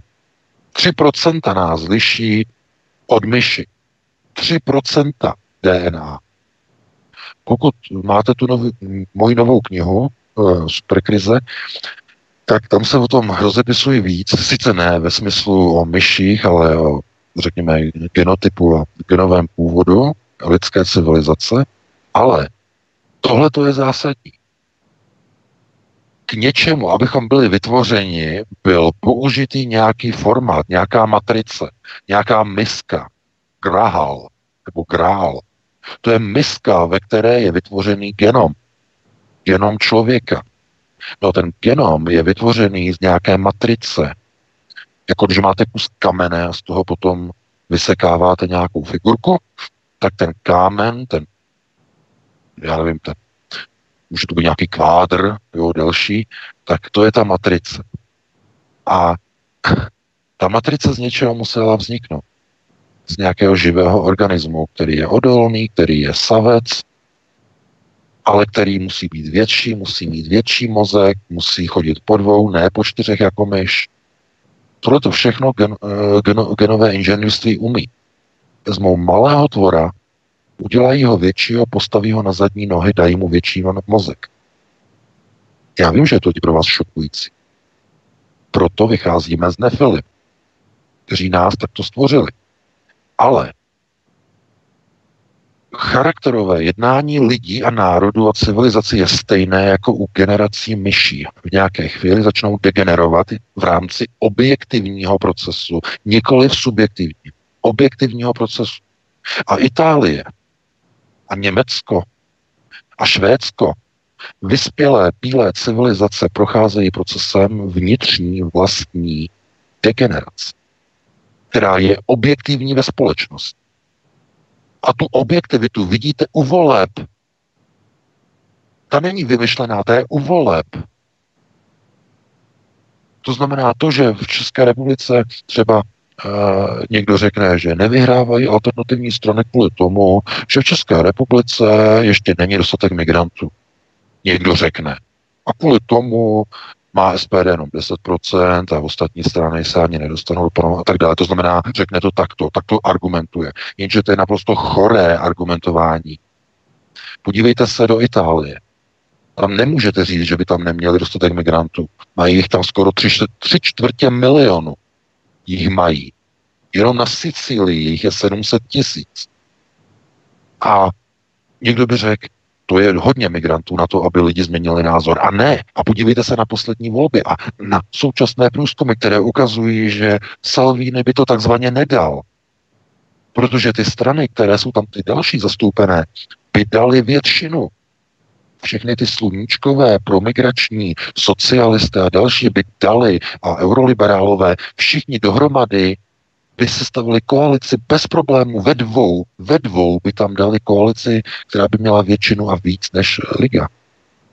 Bez problém. Takže kde se to bere? Ti lidé zešíleli? Ne, ti lidé jenom zdegenerovali. Proto je třeba číst ty knihy. Oni nejsou se tak tlustí. Jo? třeba se podívat i na to video a hledat ty souvislosti. Já znovu jako doporučuji, jako však můžete si pročíst ty, ty knihy, nejenom ty moje, ale eh, i Ludvíka Součka si můžete pročíst, tam můžete si pročíst e, další knihy, které se věnují biologii a genetice a, a původu civilizace a tak dále, a tak dále. To si najdete všechno na internetu. Tady to můžete si přečíst a vidíte, že souvislosti zapadají do sebe doslova jako mozaika. Civilizace šla nějakým způsobem nahoru. Na tom vrcholu se ocitla, eh, no, můžeme říct v roce 45 až v eh, roce 55. To byl vrchol civilizace. 45 až 55. Lidstvo uh, se dostalo k jaderným zbraním a o deset let později k termonukleárním zbraním, hydrogenovým. A to byl ten vrchol. A ještě možná bychom mohli říct, že vrchol byl, byla 60. léta uh, cesty uh, vesmír, Gagarin, potom Apollo a tak dále. To znamená, tam někde jako to kulminovalo, to byl ten vrchol. Když to roztáhneme do nějaké šířky, tak můžeme říct od roku 45 eh, do konce 60. let. Tam bychom jako někde našli ten vrchol. Ale 70. let už tam vidíme deklinaci takové to zjednodušování procesy počítače, eh, eh, taková ta zjednodušu, zjednodušování systému.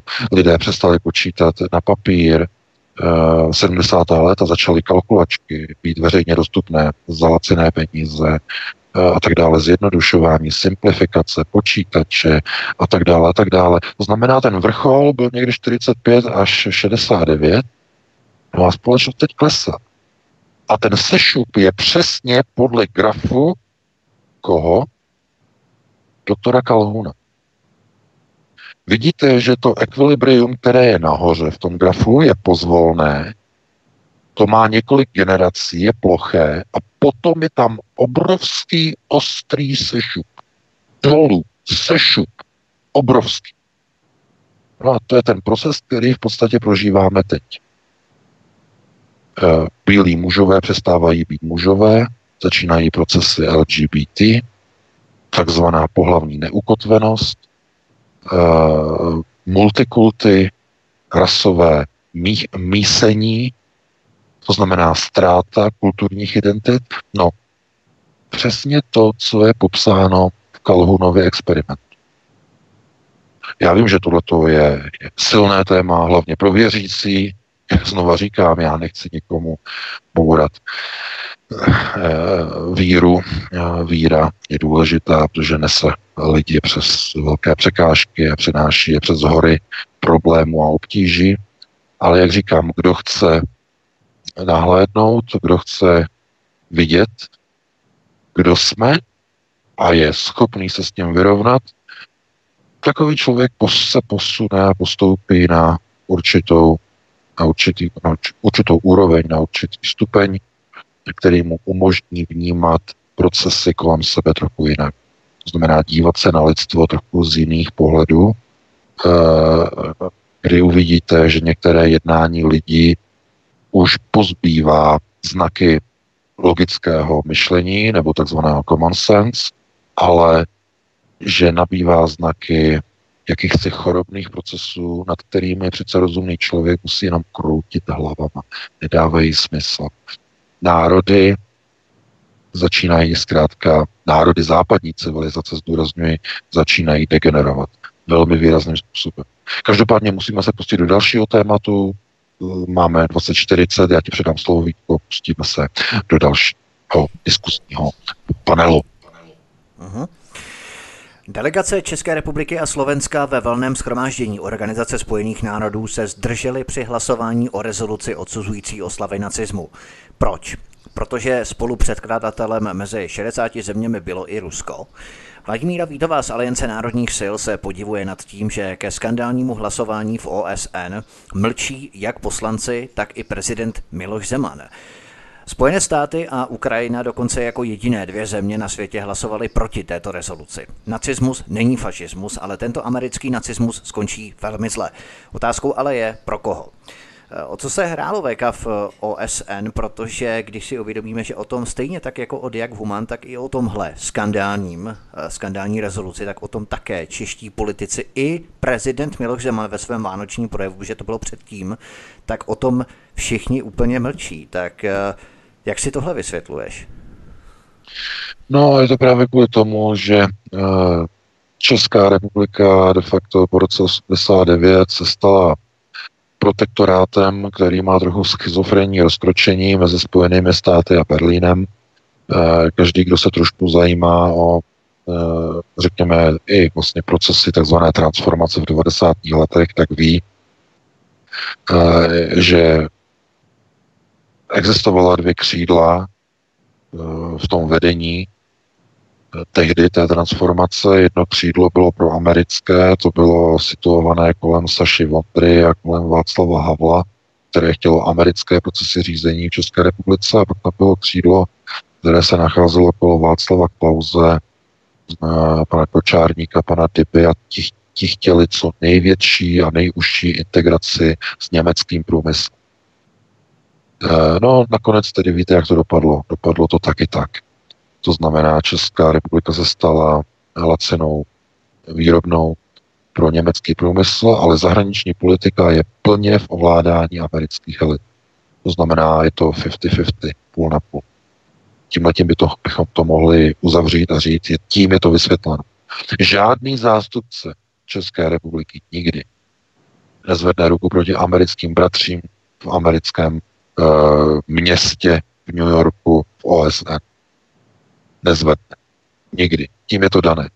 I kdyby se tam hlasovalo proti zájmu České republiky, poslanec, nebo ne poslanec, zástupce, uh, vyslanec v OSN za Českou republiku nezvedne tu ruku pro dané usnesení, respektive nebude tomu odporovat, protože zkrátka to není dovoleno. No a znovu, tohleto je znovu tím problémem, že víme, kdo se dostal k moci po roce 89. To nebyli žádní vlastenci. To byli bývalí kádři z prognostického ústavu, pod kontrolou měla STB kompletně všechno. Ehm, však rok 68 a 89 ehm, bylo to zkrátka, oni vyjížděli byly zavřené hranice někdy v září, myslím 69 se zavřely hranice Rok byly otevřené, pochodem.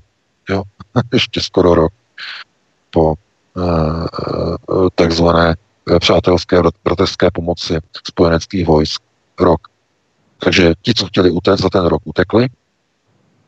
A e, někdo by řekl, že pak to bylo zavřené. A to nebylo, to není pravda, nebylo zavřené. Všichni vybraní kádři jezdili od roku 69, respektive od roku 70, to byl zahájený rok 70, byl ten plán takzvané národní, národního ekonomického rozvoje, tehdy to byl vlastní název, Národní ekonomický rozvoj socialistické vlasti. No. A v rámci tohoto programu jezdili na západ vybraní kádři z jednotlivých podniků, podniky zahraničního obchodu, eh, z různých, eh, řekněme, kádrově vybraných pozic jednotlivých státních podniků, zahraničních oddělení podniků jezdili na dlouhodobé stáže a nejenom na stáže, ale na školy, na zahraniční školy. Co s tím bylo sledováno? budování socialismu? Kontrolní otázka. Ne. Připravovali se na 21. Eh, srpen v tom smyslu, který tehdy byl, tak se připravovali na nové pražské jaro.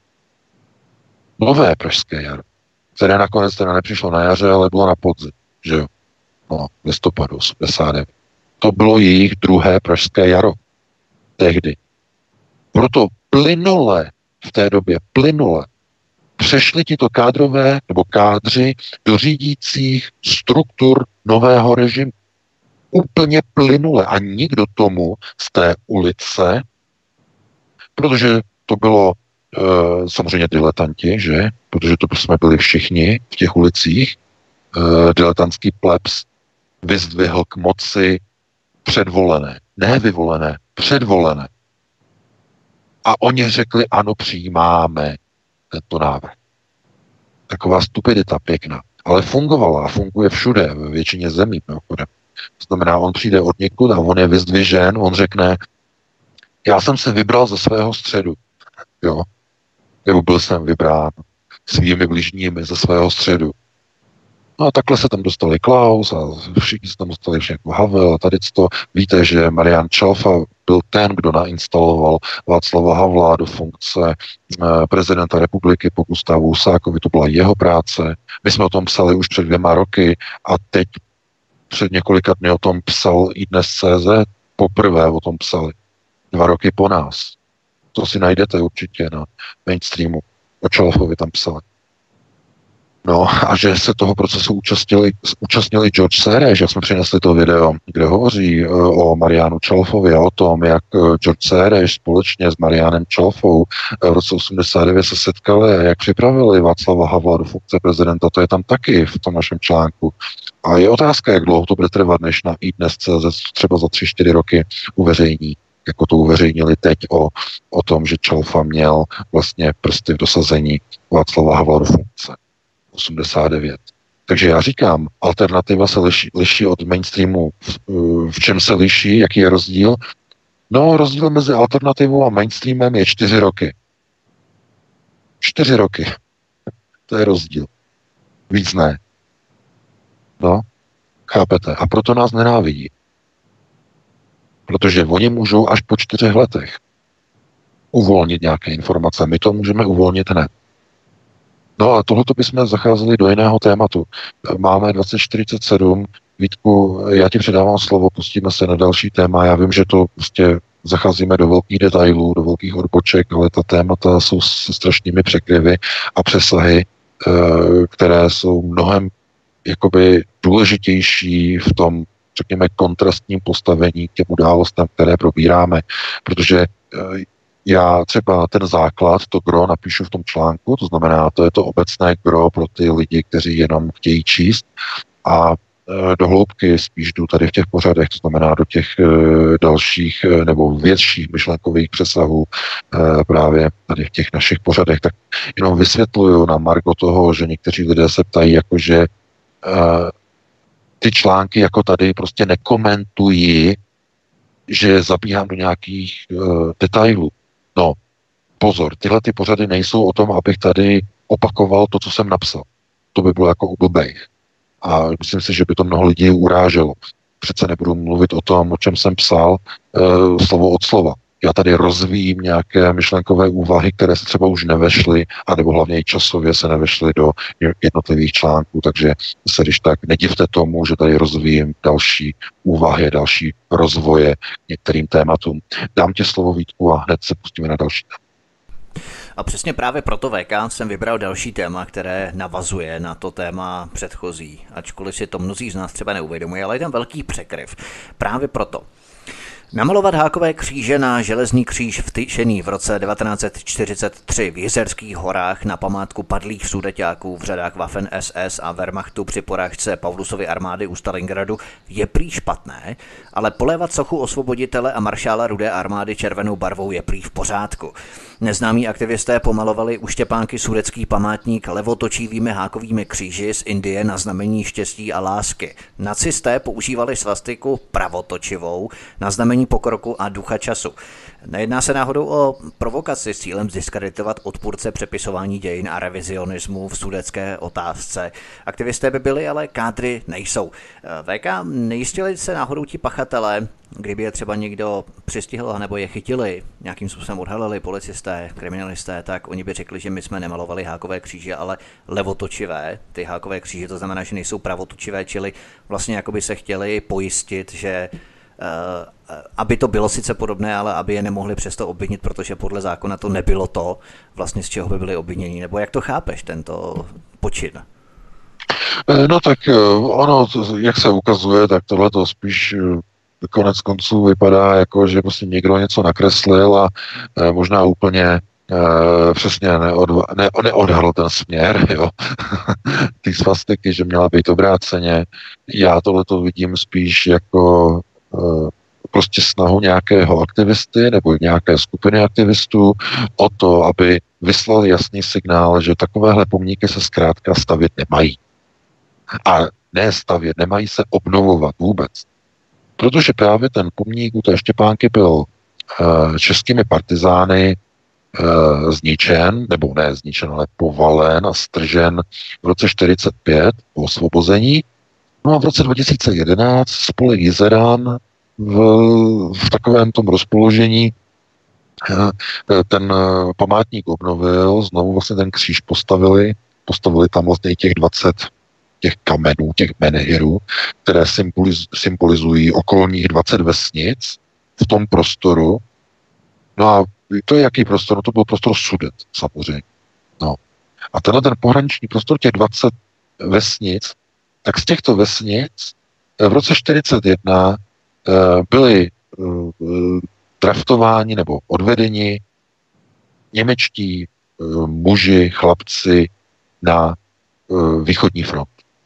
Ať už tedy sloužili v rámci Wehrmachtu nebo v těch elitních oddílech Waffen SS a byli tam odděleni, no tak tam umírali na té východní frontě. A umírali u Leningradu a umírali u Stalingradu hlavně. A v roce 1943 po porážce u Stalingradu, poté, co šestá armáda generála Pauluse e, byla obklíčená, zajata, znamená, tam začal hlavní zlom druhé světové války, právě tam, tak e, místní rodáci tam v severních Čechách, němečtí, sudečtí rodáci tam postavili na té louce, na tom palouku koncem roku 43 a počátkem roku 44 tam postavili památník všem padlým a zmizelým e, německým vojákům e, u Stalingradu. Oni to nenazvali u Stalingradu, ale jako v německé, v rámci německé armády, ale to je tam známé všeobecně v, v okolí e, těch vesnic, že to bylo postavené na památku padlých u Stalingradu. To znamená, to je, to je památník obětí, německých obětí stalingradské ofenzívy onoho kotle, ve kterém byla německá armáda poražena. No a vidíte, a kdo se o to stará? Kdo to tam staví?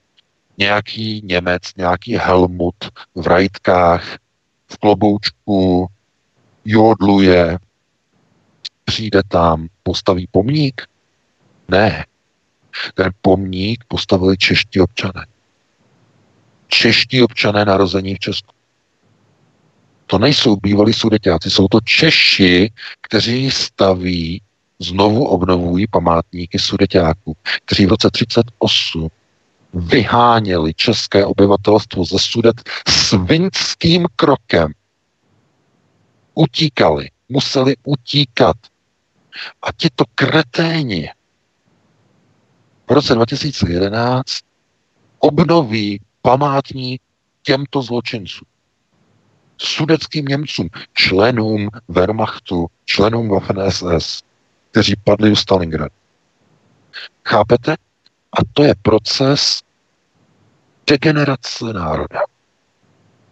To se nedá jinak nazvat. Chápete? Protože to není o usmíření mezi národy. Můžete se usměřovat. S kým se můžete usměřovat? To znamená otázka, s kým se můžete usměřovat?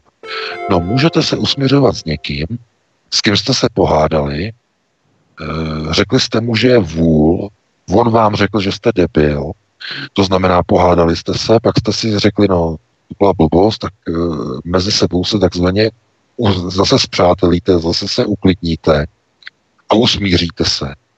Tak ano. Jenže tohleto je úplně s jiným přesahem. Sudetští Němci vyhnali v roce 38 s pomocí Konráda Henleina české obyvatelstvo z jejich domovů, domovů do prdele práce. Co to tam máte za lidi v těch severních Čechách? Co to tam máte za spolky pro Boha? Co to je? To je jak u blbejch. Tak proč tam nepostavíte třeba památník Geheime Staatspolizei, gestapu, Pečkově paláci, dneska tam sídlí ministerstvo dopravy, tak tam dejte desku pamětní, že tady sídlilo do roku 45. Od, uh, myslím, že tam bylo myslím, v červnu 39 se tam přestěhovali gestapáci. No tak od 39 uh, eh, do 45 tady sídlilo gestapo a dejte tam, já nevím, tam dejte pomník tam Heidrichovi, někde vystavte. No panenské břežany, že jo, velká kauza, teď tu někdo koupil, nějaký podnikatel s napojením na TOP 09, chce tam z toho udělat nějaký nějaký teátr, nebo já nevím, co to je prostě. Koupil to. Já vám řeknu, tenhle ten šlendrián, který je v Česku, to svět prostě neviděl. Panenský Břežany by měl mít vlastnictví stát, který by měl tuto tu nemovitost opravit a měl by tam udělat muzeum nacismu a nacistické okupace. Do prdele práce, vy tam máte na každém fleku v Praze, tam máte muzea židů, máte tam pořád nějaký holokaust, muzeum holokaustu tady, muzeum holokaustu tamhle, všude samý holokaust. Náš národ byl předmětem genocídy, byl předmětem plánu, eh, který měl za úkol přestěhovat slovanské národy a potom je zničit a zlikvidovat za Uralem otrockou prací. Generál pan Ost. Byli jsme, náš národ byl předmětem nacistického plánu na genocidu. A s tělesněním té genocidy byl Reinhard Heydrich, který sídlil v panenských Břežanech ve Vile. A stát není schopný tu vilu koupit nebo ne koupit, já nevím, měl to stát ve vlastnictví, nějaký výzkumný ústav tam dříve působil. Nejsou schopni z toho udělat muzeum, pořádně to opravit a udělat z toho muzeum eh, okupace, protektorátu. Muzeum protektorátu Čechy a Morava. Máte takové muzeum někde v Česku? Muzeum věnované protektorátu Čechy a Morava? Není tam nic takového. Znovu, jako já říkám, já nejsem v politice. Kdyby byl v politice, to byla jedna z věcí volebního programu, co bych tam dal. To znamená vytvoření muzea protektorátu Čechy a Morava. Kde by se ukázalo, co dělali Němci, co dělali nacisti, gestapáci. Aby to nikdo nezapomněl. Protože národ zapomíná. Lidi jsou tupí. Ale ne, prostě to jak říkám, to nemůže dělat jeden člověk. Nějaký pan VK prostě vyjadřuje svůj názor. Tady je potřeba prostě jenom eh, jako, nebo my můžeme jenom otevírat oči, my nemůžeme někomu říkat, co by měl prostě dělat. Jsou, to jsou politici, profesionální politici, kteří se tím živí. Ať oni se o to starají. Chápete? Uvědomte si, vy tam stavíte pořád nějaké památníky nějakého Shoa, někde nějakého holokaustu, někde tady těch věcí. Dobře, ať, ať, ať tam jsou, jim to nechte, ať tam jsou, ale proč se nestaráte o svoji vlastní historii? Holokaust není česká historie. Ta nemá s českým národem nic společného. Holokaust je židovská historie. Ale česká historie je protektorát Čechy a Morava. A plán na genocidu českých národů. Hlavně tedy za, v dobách vlastně Heidricha nebo Reinharda Heidricha. To znamená, uh, znovu, jako, chápete, to jsou takové ty drobnosti. Oni chtějí likvidovat uh, památník uh, Ivana Stěpanoviče Koněva na Praze 6. To víte, tu, tu, znáte tu kauzu. Chtějí ho dát pryč. O několik kilometrů dál chtějí naopak postavit v Řeporích pomník vlasovců a to je jedno, jak ten pomník bude vypadat, jestli tam bude generál Vlasov a okolo něho jeho skvadra, nebo nějací bezejmení Vlasovci eh, v sesáckých nebo v, helmách, přilbách Wehrmachtu, v těch takových těch vykrojených, eh, tradičních, klasických. Eh, to prostě to je úplně jedno, chápete? Takže o tohleto se Pražáci starají, o tohleto. Jestli někde je socha osvoboditele, jestli se má odstranit, to je, to je nejvíce trápí, o to mají největší péči všichni uh, Ondřejové, Kolářové a další. To znamená, o to oni pečují. No a na straně druhé, v Řeporích pán s nahou prdelí tam běhá v ruské televizi a zase má snahu a péči o to, aby uh, někde stála socha kolaboranta s nacistickou mocí, který si to dva dny před koncem války rozmyslel a přeběhl na českou stranu. 6. května v poledne. No. Takže, chápete, o tohleto je největší péče v Praze. O to se starají. Ale o to, že národ nemá žádný památník nejtemnější doby své historie, protektorátu, to nikomu nervy netrhá. Nikdo se o to nezajímá, jako by ta doba nebyla. A proč? A proč není zájem? No, protože Česko-Německá deklarace 1997, ve které se slíbilo, že se nebudou otevírat na území Československa, nebo ne Československa, ale e, České republiky, takzvané bolesti minulosti.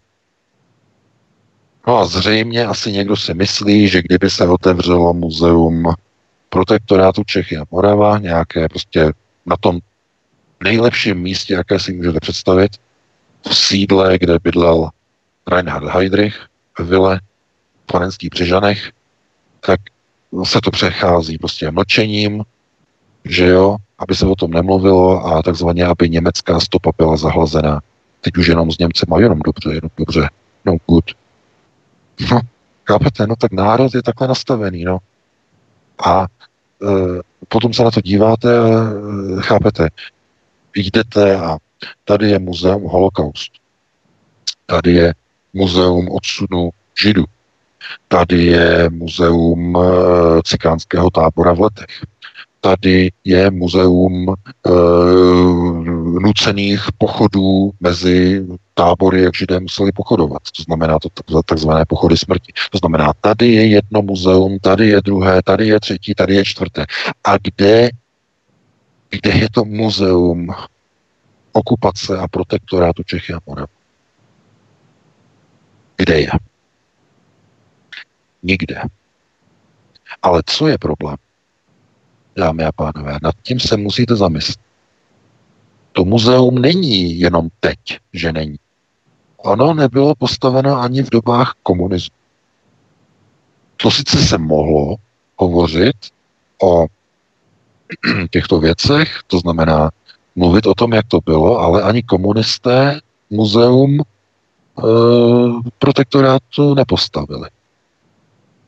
To znamená, jako přece ta vila tam byla pořád a místo toho, aby tam bylo nějaké muzeum protektorátu, tak tam byl nějaký výzkumný ústav eh, kovů. Jo, ten to potom prodal teď před několika měsíci eh, tomu podnikateli Stop 09, takže to už je teď prodaný. Ale uh, chápete, jako kdyby ani ti komunisté nechtěli. No a, a, ten, a ten problém je asi v tom, je to spekulace samozřejmě, protože ten protektorát, kdyby se šlo do důsledku, Jo, a tehdy, pozor, tehdy za komunistů bylo o 30 let méně, než je dnes. Mnoho historiků uh, by nemuselo pátrat, protože žili očití svědci té doby. byli jenom třeba v důchodu, jo, mimochodem, ale byli naživu. Statisíce jich byly naživu z té doby. Když třeba, když řekneme třeba někdy v 80. letech, uh, tak uh, proč to muze- muzeum nebylo jako nikdy takto jako realizováno? No, protože ti svědci by řekli, jak to tehdy bylo doopravdy. A začali by mluvit, jak to probíhalo v protektorátu. Začali by mluvit o tom udávání, jak Češi udávali mezi sebou. A soused souseda. Mezi, v, i v, v rámci rodin. To jistě víte, že Karl Hermann Frank napsal v roce 1944 Adolfu Hitlerovi, že s okamžitou platností všechny úřadovny gestapa na území protektorátu přestávají přijímat uh, udání od českého obyvatelstva na dobu 90 dnů z toho důvodu, že uh, Češi zkrátka zahlcují jednotlivé oblastní kanceláře uh, gestapa stovkami tisíc udání každý den. No, to taky něco vypovídá o národu. Bohužel. Takže já chápu, proč třeba komunisté nechtěli to muzeum stavět a otevírat, protože by to něco ukázal. Ne, nešlo by se tomu vyhnout, protože v té době ti lidé žili. Jo, žili. Oni by přišli třeba na, na poradu, by někam přišli nebo nějakou přednášku do školy, by řekli, tady máme návštěvu z muzea protektorátu Čechy a Morava z Prahy, přišli k nám popovídat a teď oni by tam začali říkat prostě některé věci. Dítě by se třeba zeptalo, a jak to bylo tenkrát, jak to bylo třeba s tím gestapem a tohleto. No a jak by na to mohl říct ten eh, řekněme, ten přednášející, ten očitý svědek, jak by o tom mohl hovořit? On by řekl, no, gestapo chodilo vždycky na udání.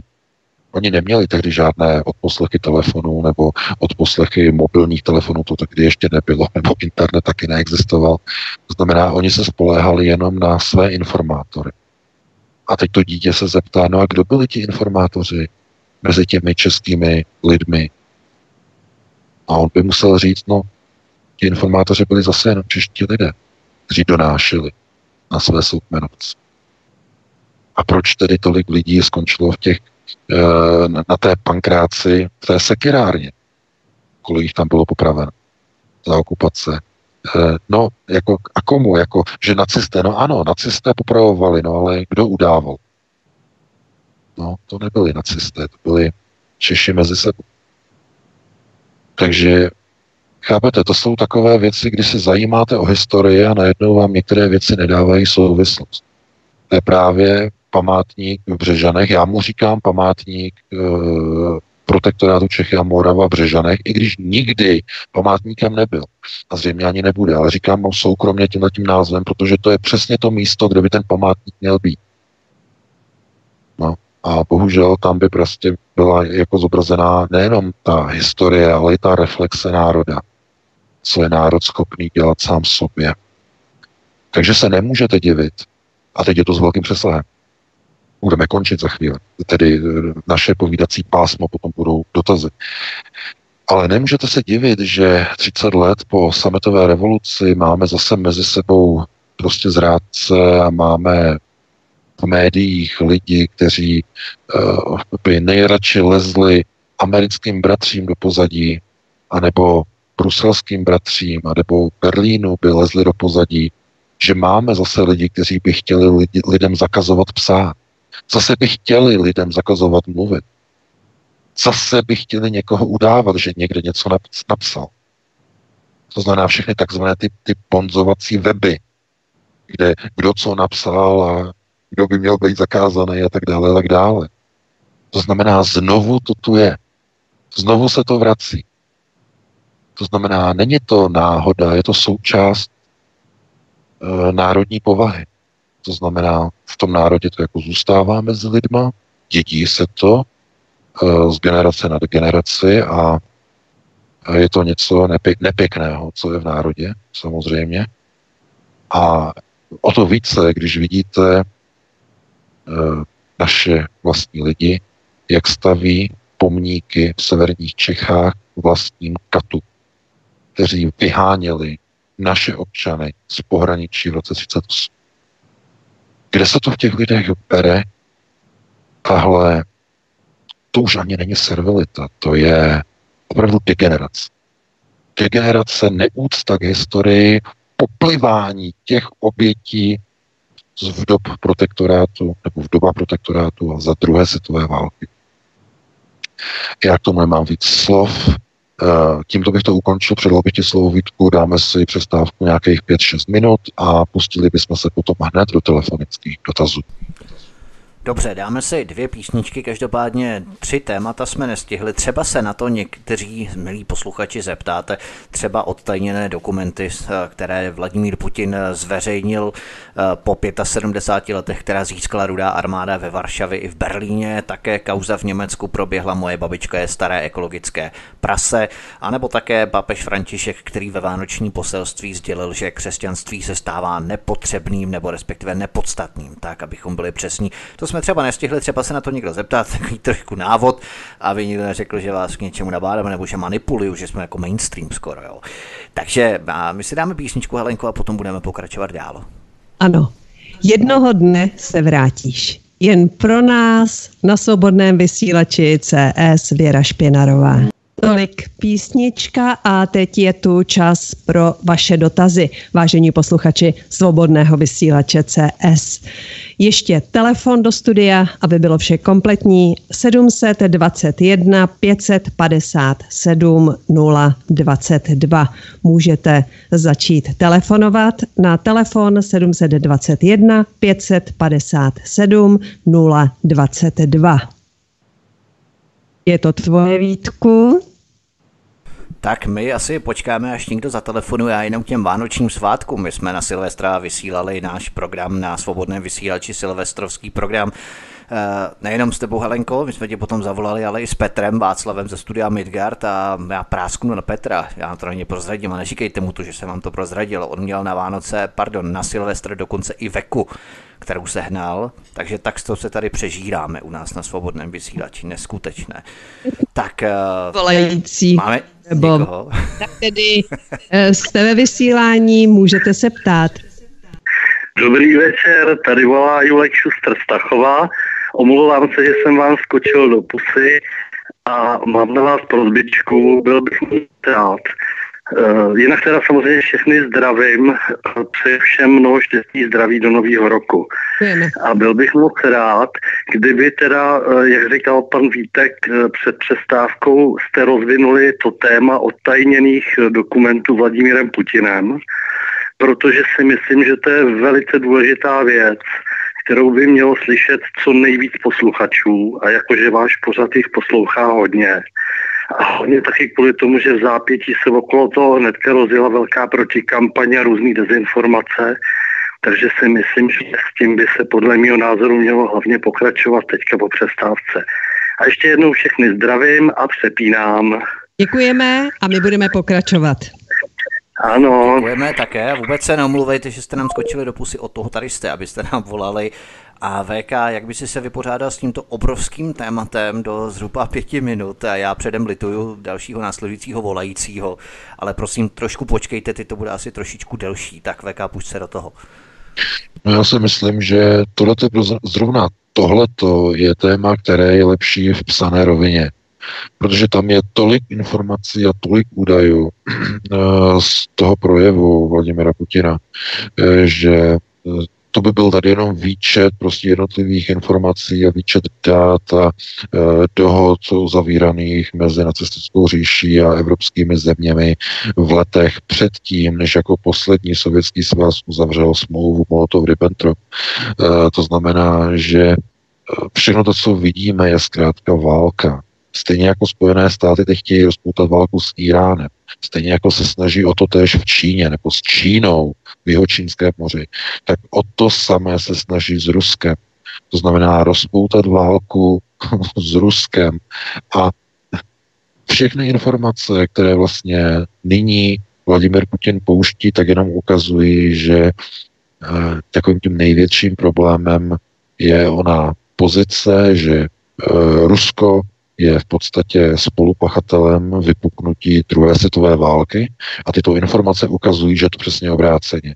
Že začátek války vypukl někde úplně jinde a bylo to 29. září 38 v Mnichově, kde e, k velkému překvapení asi mnoha českých občanů se ukazuje, že e, na té konferenci rozhodovali kromě tehdejších velmocí, jako byla Velká Británie, Francie, Itálie a Německo, tak tam byla ještě jedna země a bylo to Polsko. Polsko zkrátka koordinovalo znění a text Mnichovské deklarace, aby mělo své územní požadavky na Těšínsku a tak dále, a tak dále. Jsou tam odtajněné materiály, záznamy. E, takže to je velká věc, ale to nedá se zvládnout během několika minut. Zrovna právě tady to téma je lepší v psané podobě, v psané rovině a to video, které tam je, je tam i s českými titulky, tak eh, se na to podívat. A ano, samozřejmě, že běží okolo toho už dezinformační kampaně, jako jo, snaží se to nějak jako spochybnit. My, sleduje, jako my sledujeme tyhle, ty, eh, tyhle ty zdroje, pochází to z Prahy, jsou to, jsou to Masarykova univerzita, eh, v Praze známé objekty, budovy, známé IP adresy, eh, kde to jsou trolovací centra, kde se snaží tady to vyvracet a tvrdí, jako, že to tak nebylo a že žádný pohřeb nebyl a že prý jako, jako nikdo z Německa nepřijel Pilsudskému na pohřeb a tak dále. Velmi intenzivně se snaží tohle takzvaně depunkovat a přitom je to, je to už marná snaha, ta informace je zkrátka venku, doklady jsou venku, dokumenty a důkazy jsou venku a e, je zajímavé, že se na tom podílí hlavně lidé z okolí ČSSD. I tam administrátor mi řekl, že e, se nejvíce pod tou diskuzí e, všechny jsou teda samozřejmě zapanované. Máme kompletně celý lidový dům je na penlistu, protože oni tam mají samozřejmě některé lidi, kteří asi nemají co dělat a jenom se snaží prostě trolovat eh, v našich diskuzích, ale uh, právě takové ty vstupy zrovna jako z lidového domu, jako jo, že uh, přece sovětský svaz je ten, který zahájil druhou světovou válku a že Rusko tady prostě mlží a že si vymýšlí a že Poláci byli naši spojenci a žádné Těšínsko nikdy neexistovalo.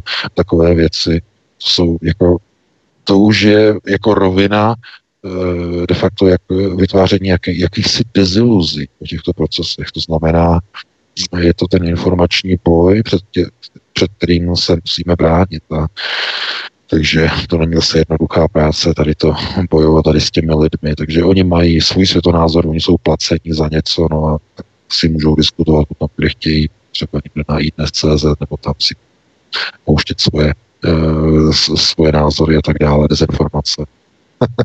Takže tak. Každopádně, kdo Máme má dalšího ta... volajícího. Jasně, jenom chci říct, že kdo má o to zájem o to téma, tak se podívá na ten článek, se podívá na to video, tam je to, myslím, vyčerpávajícím způsobem uvedené. Uh, abychom to tady opakovali, tak uh, myslím si, že od toho to není. Když chcete, aby se to šířilo, dejte link, pošlete někomu do e-mailu link, ať si to přečte, ať se podívá na titulkované video, ať to všechno vidí, to je ta nejlepší cesta. Jo, tady tím způsobem. Tak tedy další volající. Hezký večer, ptejte se. Dobrý večer, tady Empík z Valmezu. Eh, těsně před zdravím všechny posluchače z a taky moderátorku a moderátory eh, pana Veka, tak teď no, k věci. Těsně před Vánocema byla nějaká velká přestřelka v centru Moskvy, když tam nějací kukáči po sobě stříleli a vypadalo to jako pokus o červíco. Jsou tady o tom nějaké nové informace? Díky, přepínám. Děkujem. Nejsou žádné informace. Žádné informace ticho po pěšině a dokonce tam zazněly prostě informace od uh, ruského ministerstva uh, vnitřní bezpečnosti, že uh, ten útočník byl jenom jeden, přestože na těch videích je patrné, že jsou tam tři. No, minimálně tři. Chápete? Znovu, v Rusku je to tak, že tam je určité mocenské systémové řízení a proti tomu řízení stojí jiné skupiny moci, kterým se nelíbí, jak eh, řekněme současné vedení Kremlu vede politiku v Rusku. Nelíbí se jim. A my si pod tím můžeme představit spoustu různých věcí. Eh, jednak jsou to tzv. jestřáby, kteří by chtěli, aby Rusko dělalo tvrdší politiku, ale zároveň jsou to i neoliberálové, kteří chtějí sluníčkové Rusko. A obě dvě skupiny jsou extrémně militantní. To si možná všímáte, že ti největší sluníčkáři se někdy chovají jako ti největší nacisté. Chtějí vám zakázat mluvit, chtějí vám zakázat psát, nadávají na vás, vytahují na vás pepřové spreje, vytahují na vás tyče, rozbíjejí ulice, rozbíjejí výlohy a tak dále, tak dále. V ničem si nezadají s těmi největšími nácky když si představíte nějaké neonacisty, že by někam prostě šli a přišli a že by třeba někde začali, já nevím, něco rozbíjet, to taky se asi jako někomu nezdá jako úplně normální. To znamená, že by, se, že by bez důvodu někdo někde prostě uh, dělal prostě nějaké nepokoje, právě naopak. Ale, chápete, v tom se nedělá rozdíl. Když chcete destruovat, tak si najdete prostředky. No a chápete, těsně před koncem roku tohleto, takovéhle procesy v Rusku, začne se tam střílet. No, ono to bylo v souvislosti z, zrovna uh, s tou tiskovou konferencí Vladimira Putina. To znamená, on měl tu tiso, tiskovku a zrovna v souvislosti s tou tiskovkou byl zahájen eh, před sídlem eh, FSB tenhle ten přestřelkový incident. Co to mělo znamenat? Takže od té doby ticho po nikdo o tom nemluví. Takže bohužel žádné nové informace. Můžeme dalšího volajícího? Ano, určitě, pokud čeká. Tak můžete. Hezký večer, máte slovo. Dobrý deň, tu Michal pri telefóne. Ja som chcel poďakovať eh, eh, panu VK za informácie, ktoré nám poskytuje. Chcel som sa spýtať, že v rámci toho kruhu na prvej priorite tej rodiny, že či je nejaká možnosť, aby sa to dalo napraviť okrem toho kruhu prvej priority vlastne. E, to je asi tak všetko. Prajem šťastný nový rok a veľa šťastia. A knižky mám prečítané. Veľmi pekne ďakujem. Děkujeme. Děkujeme, děkujeme, děkujeme. No, super. Jak? No, já děkuji za dotaz. No, tak jsem rád, že knížky jsou přečtené. Paráda. A co se týče vlastně vnitřního kruhu, jak měnit procesy bez začlenění vnitřního kruhu. No, to je, uh, na tohle bych odpověděl takhle. To je jako když eh, byste chtěli uvařit polévku bez vody. Jo? To je tak. Uvařte polévku bez vody nebo ještě lépe, lépe řečeno bez jakékoliv kapaliny, aby to bylo jasné. Prostě nejde. A to zkrátka eh, je to samé, protože ten vnitřní kruh je základním kamenem úplně všech větších a vyšších kruhů. Ten druhý kruh, to je kruh životního prostoru, to znamená, to je kruh vašeho životního prostředí, ve kterém žijete. To znamená, to je vaše obec, případně uh, vaš, váš uh, okrsek nebo řekněme obvod, tak městský obvod. Jo, to je prostě životní prostor, kde žijete, kde chodíte do školy, kde chodíte do práce. To je, takto je definovaný životní prostor. To je druhý kruh. No a pak je třetí kruh a to je kruh národa. No ale všechny tyto kruhy vycházejí z toho vnitřního, z té rodiny. To je elementární Eh, princip vlastně toho vrstvení. To znamená, když ta rodina je v pořádku, nemůže se stát, že prostor životního kruhu by měl nějaké problémy. Když ta rodina je v pořádku. Vevnitř. Jo, to se vzájemně vylučuje. Ovšem, když je nemocná rodina, potom ta nemoc se přenáší do vyšších kruhů. To znamená do toho kruhu životního prostoru i do toho třetího kruhu národa. No a chápete, co se děje v rodinách, s tradiční rodinou. Co se děje na západě, ve Spojených státech zejména. Viděli jste například eh, nejnovější nové hvězdné války? Ten, ten odpad, tu sračku genderovou, jak tam místo hlavních hrdinů dali samé ženské a e, je to tak uch, uchylné, je to tak stupidní, že e, kdyby to dávalo smysl, chápete, to znamená destrukce e, národů skrze programové a mediální řízení. Stejně tak skrze farmaka, skrze látky, skrze vodu, znečištění, různými látkami, ať už jsou to, já nevím, hormony, ať už jsou to bifenely a další svinstva, která mění genetický základ člověka. To znamená, dochází potom v následných generacích e, mezi obyvatelstvem ke zcela zjevným procesům degenerace. Muži už nevypadají jako muži, ale spíš jako ženy. Ženy se stávají více jako mužatkami, abych tak řekl, zkrátka dochází k jakému si uh, systému zvláštního posunu uh, pohlaví, kdy dochází k jakési uh, jakoby pohlavní neurčitosti, na kterém je založená celá agenda takzvaného genderového korektivismu ve Spojených státech. Ve Spojených státech teď před několika měsíci bylo uznáno oficiálně lékařskými kruhy odbornými, že existuje 37 druhů pohlaví. Ve školách amerických už se nesmí používat zájmená on, ona, ale pouze ty a já. A když to přijde do třetího, tedy do třetí osoby, on, ona, ono, tak se to má správně, aby to bylo genderově správně, eh, převést do ukazovacího způsobu, aby se nemuselo říkat on, ona, ono, ale ty, nebo vy, a nebo oni. Další pomůcka tam je pro tady ty genderisty, že když je jenom jeden a nelze o nich říct, že jsou skupina, oni, tak eh, že se to může použít tak, že Oni jsou součástí, nebo může se, může se to udělat tak, že ty jsi součástí skupiny jich. Jo? Takto. To znamená, oni se snaží úzkostlivě vyhýbat onomu ukotvení on, ona, ono ve třetí osobě. Oni tomu říkají parcialismus. Jo, jazykový parcialismus. A tohle to se už vyuč, vyučují i na školách. Tohle to ještě vůbec v Evropě není. To přijde tak zhruba za rok, za dva roky to přijde do Evropy. Ale chápete, ale tohle to už ovládá celý Hollywood.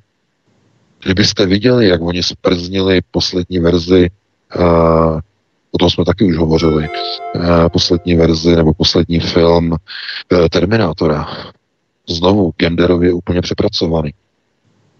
To znamená, hlavního hrdinu nechali zemřít, Johna Conra, a ten jako, že prostě ve dvojce jakože úplně umřel, že neexistoval od dvojky nebo po dvojce a dali tam hrdinku jako do nové role ze Schwarzeneggera udělali prostě takového, řekněme, senilního terminátora, víceméně plus minus. A takhle oni dokážou úplně zdefraudovat franchise. Filmový franchise číslo jedna, nebo ten nejkvalitnější, oni takhle úplně zdefraudujou tuhletou genderovou korektivistickou politiku. No a kde se to bere? No, bere se to ve společnosti, která degeneruje, která umožňuje procesy degenerace a ty vycházejí odkud? Z prvního kruhu. Degenerace nepochází z kruhu národa, ani z onoho velkého čtvrtého, takzvaného globalizovaného kruhu, ani z druhého kruhu, životního prostoru, ale zevnitř z rodiny. Přímo v rodině, v genomu se tyto degenerační procesy startují.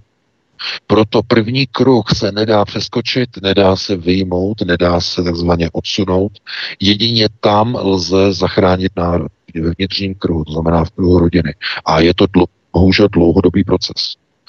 Výchova nového člověka trvá 18 let, nebo zaokrouhli 20 let, než se usamostatní. To znamená, to je dlouhodobý proces. No ale proč teď zažíváme procesy teď v roce 2020, 30 eh, let po eh, sametové revoluci, po sametě, jak byste řekli. Proč se to zažívá? No, protože jeden a půl generace už je pryč.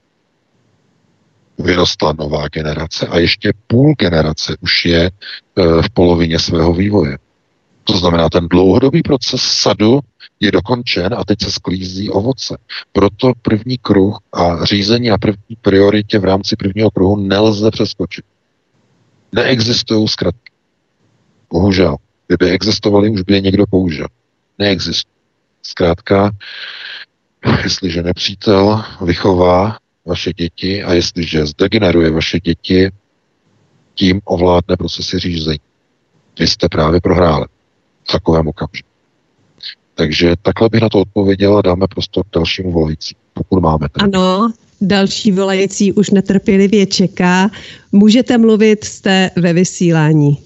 Dobrý večer, tady Honza, všechny vás zdravím. Musím se přiznat, že na doporučení poslouchám vysílání pana VK dnes poprvé a jsem nadšen. Samozřejmě budu doporučovat dál.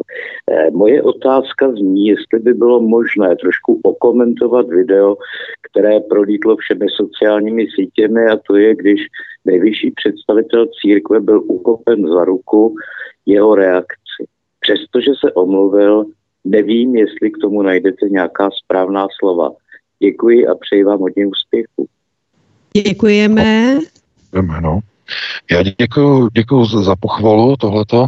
Jsem rád, že se naše pořady líbí, nebo aspoň teda ten dnešní, když tedy poprvé. Ale co se týče, já jsem to zaregistroval, uh, viděl jsem mi to video a on tam jako řekl, ty ženo, nech toho. Jo? Nech toho, ty ženo. A je to je to takový sporný z toho důvodu, že on odcházel a ona ho drapla za tu ruku. Jo, protože on je jako celebrita, ona ho drapla a přitáhla ho jako k sobě. To se nedělá. Jo, to se nedělá. Každopádně tam nastalo něco daleko horšího zásad. To nebylo to, že on jí plácnul. On jí mohl plácnout a mohl se usmat. Jo, František, papež mohl se usmát. Usmát se říct i něco, takhle mě nechytajte, jo, a usmát se, aby to bylo jakože s úsměvem, jo, s úsměvem, jakože, že uh, zkrátka, jako to není problém, ale že se to nedělá jako takhle, jo. Ale ne, tam je problém něčem jiným. Když se podíváte na to video, on se tak škeredě zatvářil, tak skřivil obličej s takovou zlostí, s takovým vztekem, že to plácnutí de facto se dalo přeložit jako třísknutí do ruky. I když to bylo jenom plácnutí, tak tím, jak se tvářil, vyslal strašný signál. Tohle to nebylo výraz, to vůbec nebyl výraz, eh, řekněme, papeže, který nějakým způsobem eh, komunikuje se svými ovečkami. Tohle to byl skutečně, eh, to byla reakce zlostného člověka, který prostě se neskutečným způsobem naštval. E, to se nedá ani jako nějak omluvit. On se omluvil. Samozřejmě se musel omluvit, protože ta reakce byla naprosto neuvěřitelná a mm, e, na tady to jako by měl být, já nevím, připravený, ale chápete, e, tohleto prostě jenom ukazuje, že oni jsou v nějaké roli prostě celebry nedotknutelný. A když se dotknete papeže proti jeho vůli, tak de facto srážíte jeho autoritu. Oni jsou nedotknutelní. Takže eh, de facto on je v nějaké pozici, papež de facto nejvyšší v církvi a když nějaká žena z Ázie ho tam prostě popadne jako kus hadru za ruku, tak on, aby místo toho, aby zachoval dekorum a e, tak prostě jako prostě jí pácne. Bylo to nezvládnuté e, po stránce managementu, to bylo naprosto nezvládnuté. Ochranka tam vůbec u něho nebyla, ta stála skoro čtyři kroky nebo pět kroků za ním. Kdyby tam někdo z toho davu na něho vytáhnul zbraň, tak je na místě mrtvej. To znamená, tam, je to, tam to bylo špatně po stránce bezpečnosti úplně zvládnuté. Uh, měl tam být nějaký odstup. On udělal obrovskou chybu, že se otočil zády od toho davu, ještě když byl na dosah rukou těch lidí. To je strašně nebezpečný. Uh, je vidět, že on zase nemá takové ty zkušenosti uh, s těmi davy, že by zase dokázal tak nějak s nimi komunikovat. Každopádně jsem se na to díval a mediální signál to vyslal naprosto strašný. Nicméně nebylo to to plácnutí, ale byl to ten výraz, ten obličej, ten vztek, eh, který zabrali kamery velice zblízka velice jasně, ten vyslal signál o tom, že eh, papež se strašně naštval a to třísknutí do ruky bylo prostě tím jenom umocněno. Místo, aby bylo zeslabeno mediálně, tak to plácnutí bylo zesíleno z mediálního hlediska. Podívejte se na to video, je to dostupné na, na YouTube a je to vlastně všude dostupné to video, kde je pěkně vidět, jak on vlastně se tam z, tak zaškeredí, zamračí se a jako kdyby chtěl skoro jako vynadat. Jo? Takže to je ten signál, který asi ne, je nepřípustný a že se eh, takhle jako chová prostě papež, nás to nepřekvapuje, my víme, kdo je papež, samozřejmě on je, je antikrist, je v roli antikrista a Eh, o tom jsme psali už taky nějaké články a jsme o tom povídali tady několikrát na rádiu, takže to nemusíme opakovat. Dáme prostě dalšímu volajícímu, pokud máme. Ano, máme dalšího volajícího, můžete se ptát, jste ve vysílání, hezký večer. Dobrý večer, tady Honza z Prahy, zdravím všechny v roce. Já bych se rád zeptal pana Vejka, vy, když takhle povídáte, zmíníte uh, nějaké kapitoly, třeba kapitola 9, kapitola 27 ze syndikátů. Uh, já bych se rád zeptal, uh, o jaký knize nebo o jakých textech to, se to zmiňujete a jestli se tahle knížka nebo ty texty dají dohledat k přečtení. No, děkuji vám a přeju hezký večer. Také děkujeme. Naslyšenou. No, já děkuji za dotaz. Tak já tady zase zopakuju ty věci, protože mi to je, nebo já to opakuji velmi často, nebo vždycky často času to musím zopakovat. Kapitoly syndikátu nejsou psaná kniha. To je znovu třeba je zdůraznit. E, jsou to projekce. Projekce v rámci projektu které jsou zobrazované. E, to znamená, není to něco, co byste si přečetli, je to zážitek, je to experience, je to zážitek zážitková vize, zážitkový pro, zážitková projekce, takto, zážitková projekce. No a proč, eh, nebo z jakého důvodu mm, eh, nemá ani smysl mluvit o písemných podobách, je kvůli tomu, že každému člověku se při těchto projekcích zobrazí eh, trochu jiné obrazy, a to vzhledem na rozvinutí mozku. To znamená, když máte více rozvinutý mozek, vidíte dále. Do, jako když máte planetu, díváte se z nějakého vrchu, e, těžko se to přirovnává. E, když se chcete podívat do dálky, vylezete na kopec. To si představte jako nějakou úroveň nějakého vlastního vědomí. To znamená, z toho kopce vidíte, jak daleko když se díváte na horizont. No tak vidíte asi nějakých 10 kilometrů. A teď vy, a máte tam nějaký kopeček zatím, tam už nevidíte. A když chcete vidět dál, tak musíte vylézt na rozhlednu, která je třeba 50 metrů vysoká. A vy jste rozhledny najednou vidíte ne 10 kilometrů, vidíte už 50 kilometrů daleko. To znamená, jste na vyšším úrovni, jste na vyšší úrovni, na vyšší elevaci, představte si to jako úroveň vědomí. Na vyšší úrovni vidíte dál a vidíte víc. No a tyto kapitoly jsou úplně stejné. První kapitola je uh, poměrně bez problémů ji lze promítat i nezasvěceným lidem. Druhá kapitola způsobuje zvracení. Třetí kapitola křeče srdeční zástavy, eh, mozkové arytmie. Čtvrtá kapitola bez zasvěcení způsobuje hrůzu, halucinace, permanentní nespavost. Každá další kapitola má zničující důsledky na mozkovou soustavu. Vysoké kapitoly jsou e, neschlédnutelné a nelze je v podstatě promítat někomu, kdo není na vysokých úrovních zasvěcení, e, kdo nemá, neřekl bych ani trénink, ale e, určité předpoklady a dispozice. E, proto, když e, já jsem se rozhodoval kapitolu 6, e, něco z ní uvolnit do té knihy, tak jsem se snažil, aby to bylo stravitelné a aby to lidé dokázali pochopit. To znamená e, něco, co je stravitelné. Stravitelnost. Vysoké kapitoly jsou nestravitelné, jsou nepochopitelné v mnoha ohledech. Já jsem tady jednou zmínil tu kapitolu s tou rýží. To je, teď myslím, kapitola 28, 29. E, komunikace s rýží. Voda a rýže. Komunikujete s rýží.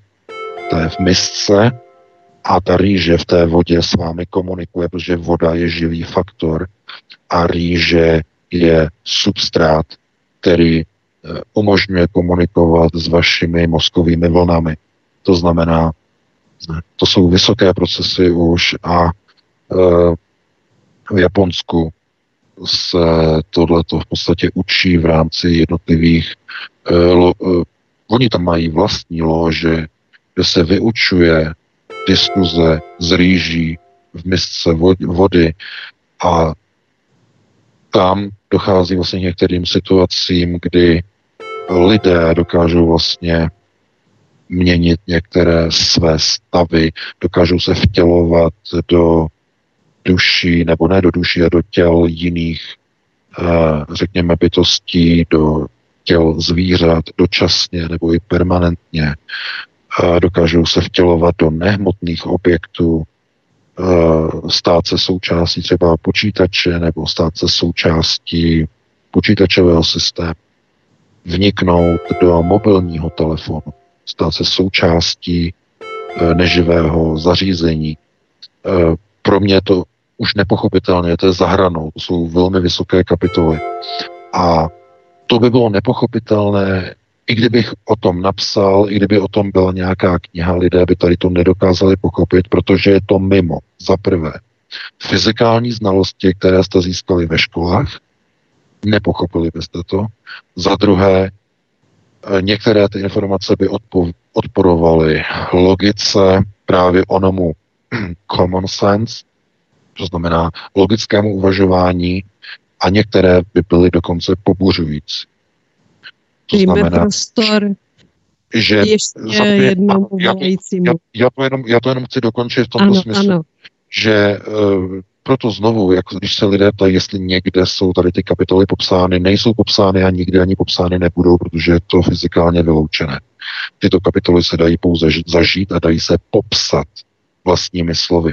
Pokud začnete sami se nějakým způsobem někdy v budoucnu zabývat tady těmito věcmi, tak uh, sami pochopíte, že uh, řekněme, tyto vizualizace jsou součástí onoho čtení knih, které jsou velice tlusté, otevírání obzoru a jedině tím vy si otevíráte mysl a takzvaně rostete na úrovni, na levelu, abyste mohli být na vyšším místě než jenom kopec, abyste se dostali na vrchol rozhledny, anebo dokonce na oběžnou dráhu, nebo dokonce ještě výš, abyste viděli ještě dál. Takže není to proces, který si otevřete v knize, ale vyžaduje studium a hodně, hodně času. Tam byl k dalšímu volající. Ano, já jsem se právě za eh, tohoto volajícího přimlouvala, protože volá ze Slovenska. Bohužel bude posledním volajícím dnešního pořadu, i když celkem 31 posluchačů se v tuto chvíli nedovolalo. Ale vy máte prostor, jste ve vysílání, můžete mluvit. Dobrý večer, ďakujem pekne za priestor. To je Maja Sprešová, Slovensko. Ja by som chcela všetkých štúdiu pozdraviť a spýtať sa možno dve otázky pána Vejka. Prvá je ešte v decembri niekedy spomínal pred Vianocami takú vec tiež v súvislosti s tými uh, úrovňami uh, vedomia, uh, že pokiaľ vlastne my sme sa snažili dostať na tie vyššie úrovne vedomia, tak uh, by sme riskovali naozaj to posadnutie okultnými silami a že by nás z toho dostala naozaj len veľmi dobrý exorcista katolíckej cirkvi. Takže som sa vlastne chcela spýtať, či pán Vejka vidí v tej katolíckej cirkvi nejaký ten nie že svetlý bod, ale skôr, že naozaj, či niečo v katolíckej cirkvi je také, čo je vlastne ovplyvnené tými pozitívnymi silami, k čomu sa človek nejak e, môže vlastne či utiekať alebo upnúť a čo to konkrétne je, či v tom kresťanstve je nejaký skutočný pozitívny základ tých pozitívnych síl, ktoré e, ľuďom pomáhajú. To, to by bola jedna otázka. A druhá, e, čo sa týka vlastne aj možno blížiacej sa krízy, či v Európe existuje nejaká krajina, ktorá je možno bezpečnejšia ako treba tá Európska únia treba za ne napadne Bielorusko, kde mám pocit, že ten Lukašenko sa snaží trošku uh, tak suverene vystupovať, alebo je to len um, taký možno vonkajší obraz. A čo si napríklad aj myslí teraz o, o tých nezhodách medzi Putinom a Lukašenkom. A takisto, že či, že či si teda myslí, že tie krajiny mimo Európskej únie, ktoré sa nachádzajú v Európe, sú bezpečnejšie treba pre budú, vývoj budúcej krízy a podobne. Ďakujem veľmi pekne za priestor. Majte sa do počutia. Také děkujeme, nashledanou. Také děkujeme a jenom připomenu, že my jsme tady na svobodném vysílači měli speciál vysílání o Bělorusku eh, s eh, šéfkou OBSE, české delegace OBSE, Karlou Maříkovou z SPD. Eh, protože tam se konaly volby a my jsme si tak povídali zhruba hodinu a půl o Bělorusku, o tamním systému, o záležitostech, o životě a dalších věcech, eh, které samozřejmě z krátkodobého hlediska bylo možné zjistit z její pozice. Tedy. Takže máme i na svobodném vysílači. Nedávno jsem to vysílal s Kájou Maříkovou, takže můžete si to vyhledat na YouTube, když dáte Karla Maříková Bělorusko eh, SHčkem, na slovenštině nemáte SHčkem, máte Mekčeně a SHčkem nemáte, tak Bělorusko SHčkem na české klávesnici, tak vám to vyjede na studiu Rádio SV, studio Tapin Radio, takže máme to tady. Takže to je docela velmi zajímavý pořad. VK, máš prostor, povídej. No, bezpečná země v Evropě. Jako byste se ptali, jestli je, já nevím, eh, to bezpečnější někde v getu nebo někde v Bronxu. Jo, kde je to bezpečnější.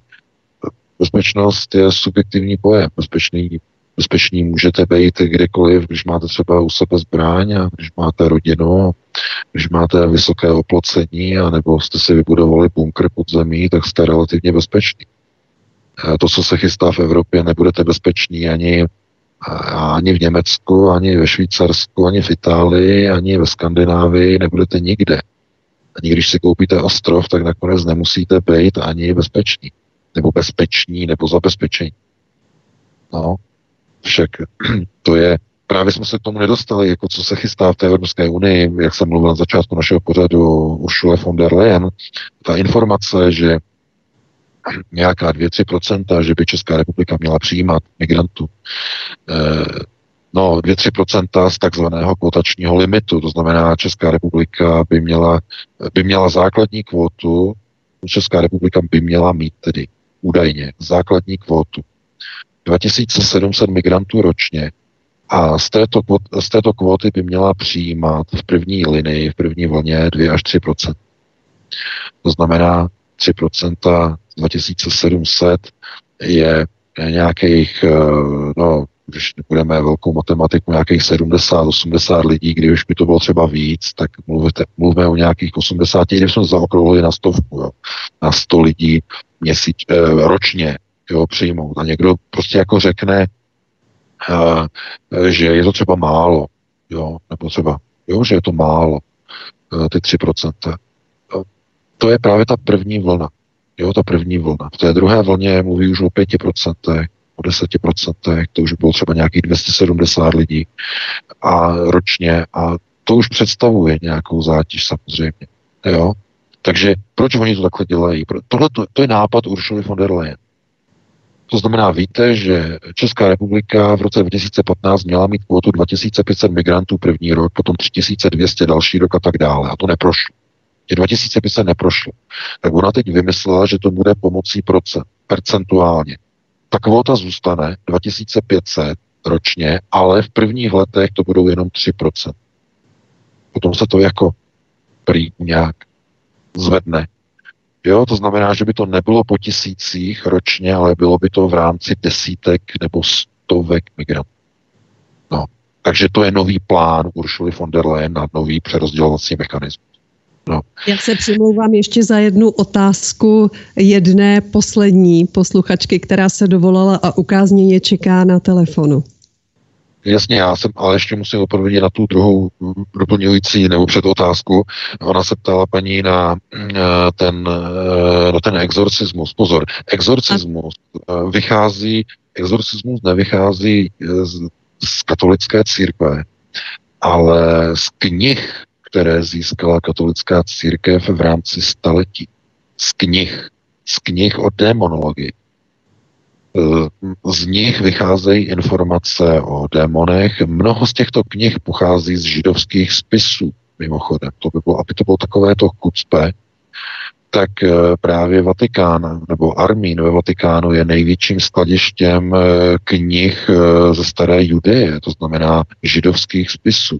A právě ty obsahují vlastně popisy, jako je například démonologie a další věci. Znamená, že ti nejslovutnější a nejznámější a nejodbornější exorcisté katolické církve čerpají z těchto knih.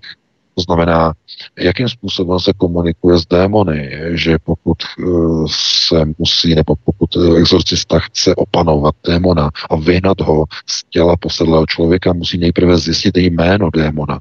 Jméno je ovladač každého démona pokud eh, exorcista nedokáže poznat jméno démona, nedokáže ho vyhnat z těla. To znamená, to jsou informace, které pocházejí z těchto knih a e, právě to nemá nic společného vůbec, prach vůbec nic s katolickou církví ani s křesťanstvím. To jsou, eh, to původ v židovských, ve starých judaistických knihách, které se dostaly do rukou Vatikánu v rámci staletí. To znamená, pozor, jo, to nemá nic společného s Vatikánem, i když tedy jako s církví. Jsou to informace, které jsou ve Vatikánu, ale nepocházejí a nemají nic společného s křesťanstvím jako takovým. Jsou to judaistické texty. To je důležité, nebo to je to, co je vlastně tím největším tajemstvím. A proto právě z tohoto důvodu e, mají, řekněme, největší zkušenosti s těmito procesy právě Eh, řekněme, takzvané kabalistické kruhy, protože kapala je židovský okultní proces řízení. No a proto oni mají s tím největší zkušenosti. Proto kapala ten hlavní zdroj tady eh, těch knih a zdrojů, které má Vatikánu, té monologie. Takže takto, jo, bych na to odpověděl. Dáme prostě dalšímu volající. Ano, ještě otázka na závěr a poslední volající. Můžete se ptát, jste ve vysílání. Ano, Lenka, děkuju, děkuju, že jste mi ještě dali prostor. Já jsem se pana VK chtěla zeptat, co si myslí o investování do zemědělské půdy. Eh, kdy si říkal, že snad by se to mělo v světovém řádu zase znárodňovat, tak jestli je to stále platnosti, tato myšlenka, anebo jestli je tak daleko, že nás to nemusí zajímat a můžeme klidně investovat do zemědělské půdy pokud chceme. To je všechno, děkuju. Také děkujem, naslyšenou. Naslyšenou. No, takže na to je jednoduché eh, odpovědět. Pokud chcete investovat do zemědělské půdy, tak nejprve si musíte zajistit a zjistit a ujistit se, že ta zemědělská půda má k dispozici dostatek vody. Bez vody nedokážete hospodařit. To znamená, když bude sucho, máte dostatek vody na to, abyste to pole zalévali? Nachází se na území toho pole nějaký zdroj vody, abyste tam mohli na kraji toho pole třeba někdo tam v blízkosti vykopat hlubokou studnu, kde, kde je neomezený skoro zdroj vody a můžete zalévat? Já doufám, ví, doufám že, že se díváte okolo sebe a zjišťujete, že Česká republika vysychá. Je to země, ze které se za 50 let stane polopoušť z České republiky. Už to vidíte To samé, však byli jste teď někdy v Bavorsku, jste se přijeli sem podívat do Německa, v Bavorsku, jak vysychají kvůli suchu německé lesy? Ve stejném pásu, to znamená na úrovni stejné rovnoběžky, jako je Česká republika. Nebo řekněme střed České republiky. Jo, to znamená, eh, ten prostor prostě vysychá. To není jenom strana Šumavy, někdo řekne kůrovec. Kůrovec na Šumavě vysychá, nedostatek vody v celém prostoru střední Evropy. To znamená, teď, eh, když budete chtít, ano, samozřejmě stále bude důležitá orná půda, ale pouze ta, která má přístup k vodě. Pokud nemáte pole, které by bylo shodou okolností u říčního vodního toku, což je druhá možnost. Jo, druhá možnost, že máte pozemek, který je vedle řeky, která nevyskne, která je opravdu bohatá na vodu, hluboká, nevím, jaká taková řeka, někde ji najdete, možná Vltava, možná Labe, i když víte, že i Labe hodně klesá, teď hodně kleslo v létě, no, úplně šíleně, a, a to, je, to je největší český tok Labe. Když vyskne, a no ne vyskne, ale tak obrovsky klesne největší vodní český tok, no tak jak se máte spolíhat na nějaký menší vodní český tok? že budete hospodařit a budete brát vodu a budete to zalivat vedle. To znamená voda. Je ta důležitá věc, složka e, podnikání do, řekněme, v rámci zemědělství. E, proto já neříkám, že to je špatná myšlenka, ale když vám někdo bude nabízet prodej pozemek k zemědělské činnosti e, a bude to za nějakou hodně výhodnou cenu, tak za tou výhodnou cenou může být skutečnost, že se nachází ten pozemek v oblasti, kde vůbec neprší a kde není voda. Takže dneska, když něco kupujete, a pozor, tohle nemá souvislost jenom se zemědělskou půdou, to se týká i stavebních pozemků. Koupíte, třeba chcete si postavit dům, koupíte stavební pozemek, který se nenachází v nějaké rezidenční oblasti, ale je to někde takzvaně bokem, a najdete inzerát v krásném osamělém prostředí, příjezdová cesta v místě, velká louka, domeček, nabízíme k prodeji, k výstavbě domku nebo domeček už tam je, můžete si koupit a tak dále, tak dále. A ta nabídka je výhodná. A vy teď si řeknete, sakra, to je nějaký zvlášť, proč, z jakého důvodu. A vy, to, vy tam jdete, vy tam jedete, všechno je v pohodě, říkáte si tak konstrukční vada na baráku, vezmete si statika, on řekne ne, všechno je tady v pořádku. Tak hniloba, je to třeba plíseň ve sklepě, ve sklepě nic, ve sklepě v pohodě, všechno. Proč ten barák je jenom za 2,5 milionu, proč není za 7? No a jdete, jdete, jdete, jdete a tak jako se ptáte majitele, co a co a e, najednou jako jdete do koupelny, vidíte tam jako kohoutek a řeknete, najednou vám to docvakne a řeknete, jo a od kdy, odkaď vy tady berete vodu, vy jste napojený na obecní vodovod a on řekne, no my nejsme na vodovod, my jako jsme tady na cisternu napojení. A vy řeknete, na jakou cisternu? No, to je tady za domem. A co? To je, a to je, no, to je náš zdroj vody.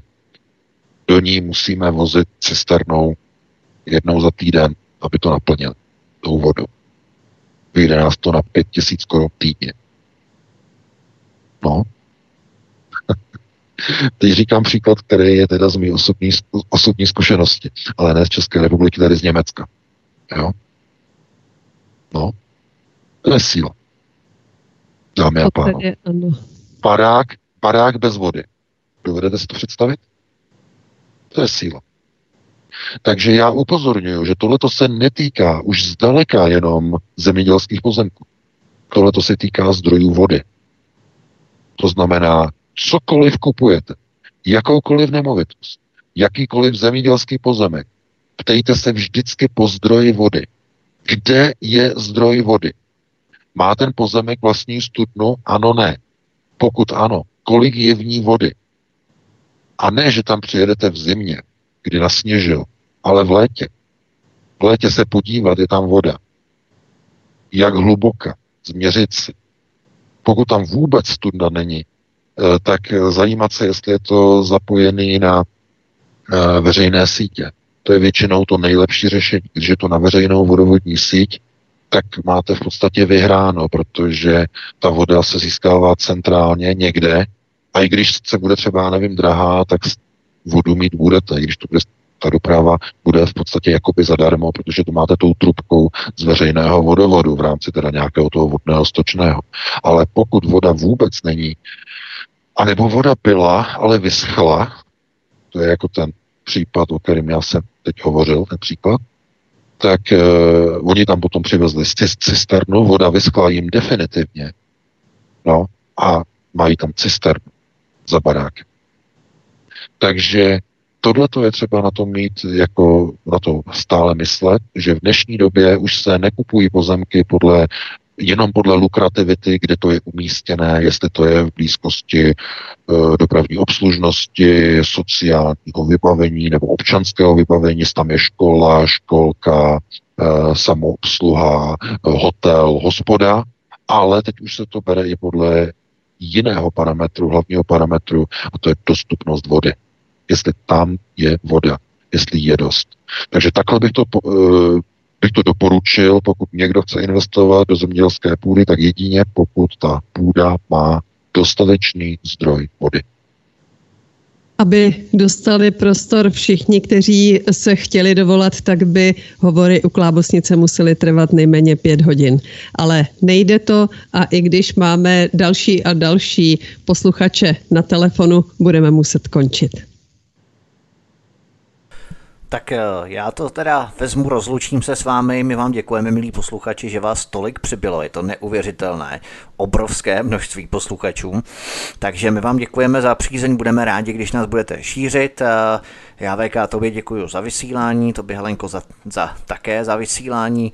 No a my se budeme těšit příští pátek po 19. hodině a já ještě upozorním na příští týden po 19. hodině ve středu, to znamená 8. kdy budu vysílat uh, s Lenkou, což je 19-letá slečna, která pracovala v Blázních Bělohrad. Uh, v Lázně Bělohrad, to jsou samozřejmě městečko Lázně Bělohrad, jsou tam Lázně, a výbušné otřesné informace ohledně arabské komunity, jakým způsobem tam funguje a jak se všechno v těchto lázních podřizuje arabské komunitě. Je to přímo z centra, přímo zevnitř informace vynesené ven. Každý se o tom bojí mluvit, protože většinou tam pracují lidé z této lokality, kterých se bojí, protože mají, by měli, mohli mít problémy a už by třeba v tom regionu práci nenašli a tak dále. To znamená, brigádníci, eh, kteří tam pracují, tak ty informace mohou vynášet ven, pokud si to samozřejmě uvědomují a je to něco opravdu šíleného, takže příští týden vás zveme ve středu 8 Eh, ledna od 19 hodin na svobodném vysílače. To už je opravdu o mě všechno. Já děkuji moc a VK ještě ti přidávám slovo. Eh, hezký večer. No tak já se s vámi taky loučím. Já doufám, že dneska jsme přinesli zase nějaké nové informace, které vás obohatily v uvozovkách, nebo tedy doopravdy. No a budeme se těšit opět příští týden od 19 eh, hodin, opět v pátek. Probereme aktuální témata z domova i ze světa. Takže prozatím vám přeji krásnou dobrou noc, no a pokud si najdete ještě nějaký čas, tak poslechu svobodného vysílače, který e, vysílání bude pokračovat, tak můžete ještě si udělat pěkný večer. Tedy do příštího týdne vám přeji krásnou dobrou noc. A já už jen hezký zbytek večera a naslyšenou. Prosíme, pomožte nám s propagací kanálu Studia Tapin Rádio Svobodného vysílače CS. Pokud se vám tento nebo jiné pořady na tomto kanále líbí, klikněte na vaší obrazovce na tlačítko s nápisem Sdílet a vyberte sociální síť, na kterou pořád sdílíte. Jde o pouhých pár desítek sekund vašeho času. Děkujeme.